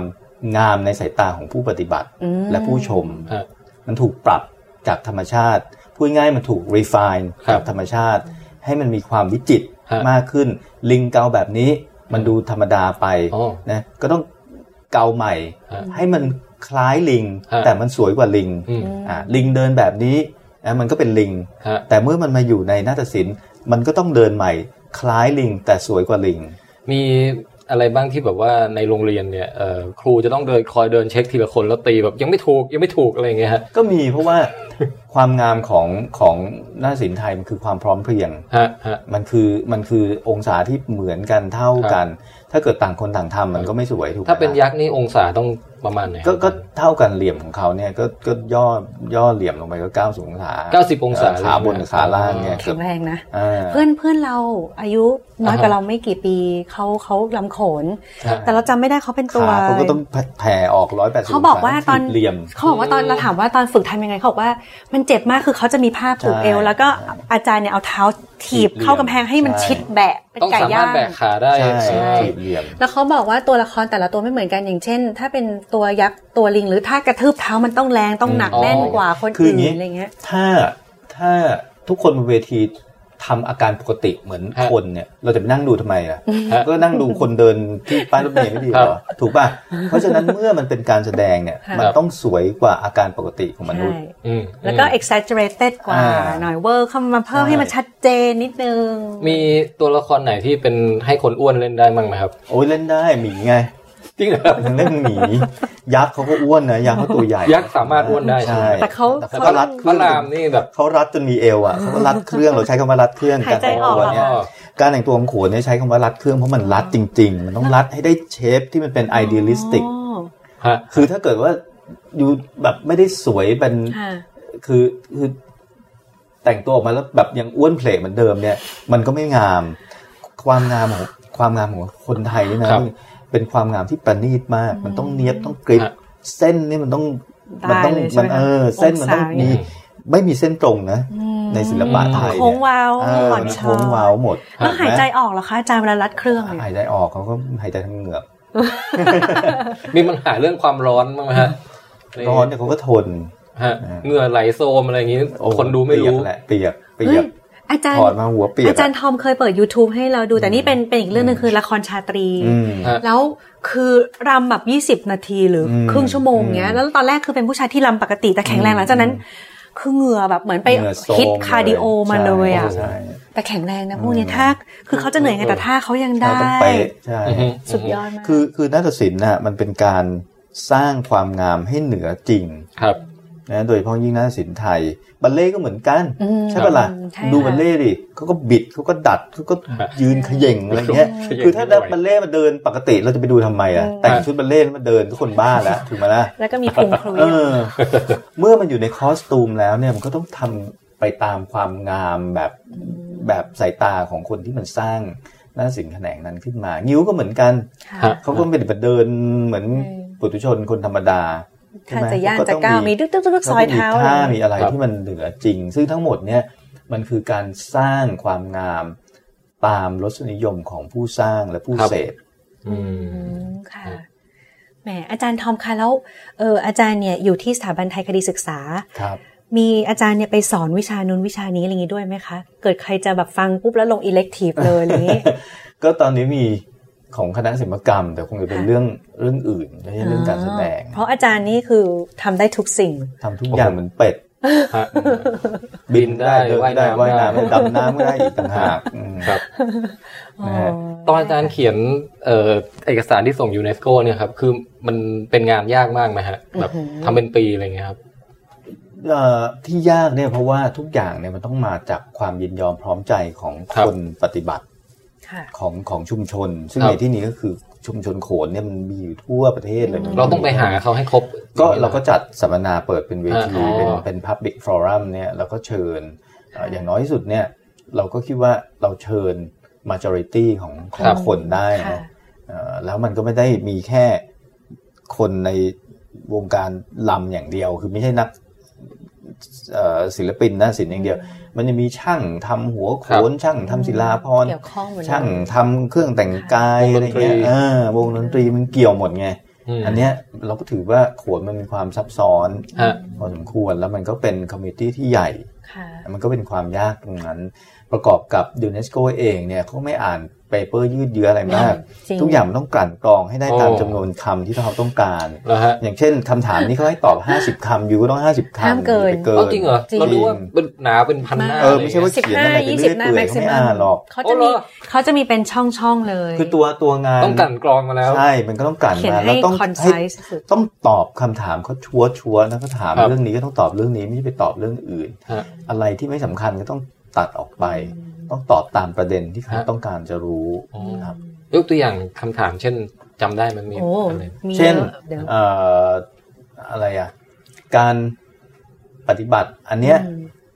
ขัดต่อหลักมนุษยชนอืมหรือไม่หรือไม่อย่างไรใช่อ่าใช่อืมหรือเอ่อตั้งอยู่ในภูมิศาสตร์ใดอืมชุมชนกลุ่มผู้ปฏิบัติคือใคร อันเนี้ยที่อาจารย์ทอมเลยบอกว่าอ่ายยากมาก เพราะการยากนิยามว่า ชุมชนผู้ปฏิบัติโขนอ่าวทั้งประเทศนี้เออจะจะไปไปบอกยัยังงไงไง จะบอกเขายังไงเขียแล้วมันต้องขอให้เขาคเข้าอนใจเซนต์คือมันผิดหลักไม่ได้ไม่ใช่อ่าฮะว่า เราเป็นคนนอกปุ๊บเราไปเห็นคนทำขนมในหมู่บ้านหนึ่งเราก็ไปขึ้นอ่าให้เขาอืมคนไม่ที่เขาได้ไม่รู้เรื่องไม่ยินยอมไม่อยากเปิดเผยเออไม่อะไรอย่างเงี้ยไม่ได้ อันเนี้ยเขาไม่ยอมอ๋อแต่องค์ปแต่ระกข้ออบต่างๆข้อแรกที่ยกตัวอย่างที่ขัดหลักมนุษยธรรมอืมใช่ไหม ใช่เอออันนี้น่าสนใจนะ เพราะว่าถ้าเป็นประเพณีอะไรที่แบบมีการไม่ได้บูชายันเด็กหรืออะไรไม่ได้อันนี้ไม่ได้เขาก็จะไม่รับคลิปอวัยวะอย่างเงี้ยก็ไม่ได้เอออ๋อโอเค คือเขาไอเซจะแบบเปิดกว้างมากเพราะว่าเราเคารพทุกคนเราไม่ไปตีกรอบแต่อย่างเดียว ห้ามขัดกับสิทธิมนุษยชนอืมสากล สมมุติแบบพิธีตีแมวอะไรอย่างนี้เนี่ยก็จดไม่ได้อ่าเอ่อเรื่องสัตว์เนี่ยหลังๆก็เริ่มมีการพูดพูดถึงนะจริง ๆ แล้วมัน มันก็ยังยังยังมีอยู่บางอย่างก็ยังมีอยู่อืมแต่ว่าไม่ได้แบบยังกำกึ่งอ่าอย่างเช่นเลี้ยงเหยี่ยวอย่างเงี้ยนะอ๋อนะมันก็เกี่ยวกับสัตว์ถูกไหมใช่แต่ว่าหลังๆก็มีการเริ่มเริ่มพูดกันว่าเอ้ยมันเป็นการทรมานสัตว์หรือเปล่าอือฮึแต่ณวันนี้เรื่องสัตว์ก็ยังยังโอเคได้ในระดับหนึ่งครับที่ไม่ใช่การท รมานแบบชัดเจนอืมแบบไม่ได้ไปตีให้มันหัวเจ็บใจปวดหัวใจหลังความสุขคือการเอาเหล็กเหลาแทงจนมันตายอะไรอย่างเงี้ยคือแบบไม่ได้อะไรอย่างเงี้เอยอแต่ว่ามันเหตุผลเพราะว่ามันยากมันจะไปขีดเส้นเริ่มยากแล้ว ถ้าคุณไปพูดว่าปกป้องสิทธิสัตว์ใช่ป่ะอือฮึพูดง่ายๆนะ สมมติว่ามันมีไอเซชตัวหนึ่งที่ขึ้นก็คือว่าการขี่ม้าจับกุ้งเว้ยอืมมอย่างเงี้ยขี่ม้าเอาม้าโดนอะ กุ้งอะขอความยินยอมมันไหมมันจะเริ่มยากขึ้นเรื่อยๆใช่ไหมการประกอบอาหารมันมีเนื้อสัตว์เกี่ยวข้องทำยังไงอืมหรือไม่ต้องขีดเส้นว่าไม่ไปทารุณมันแต่คำว่าทารุณมันอยู่ตรงไหนอืมตอนนี้เขาก็เลยยังคือพอเริ่มคุยแต่ยังไม่ได้ข้อสรุป มันยังไม่ถึงกับขนาดบูชายันอะไรอย่างนี้ก็โอเคอะฮะเออ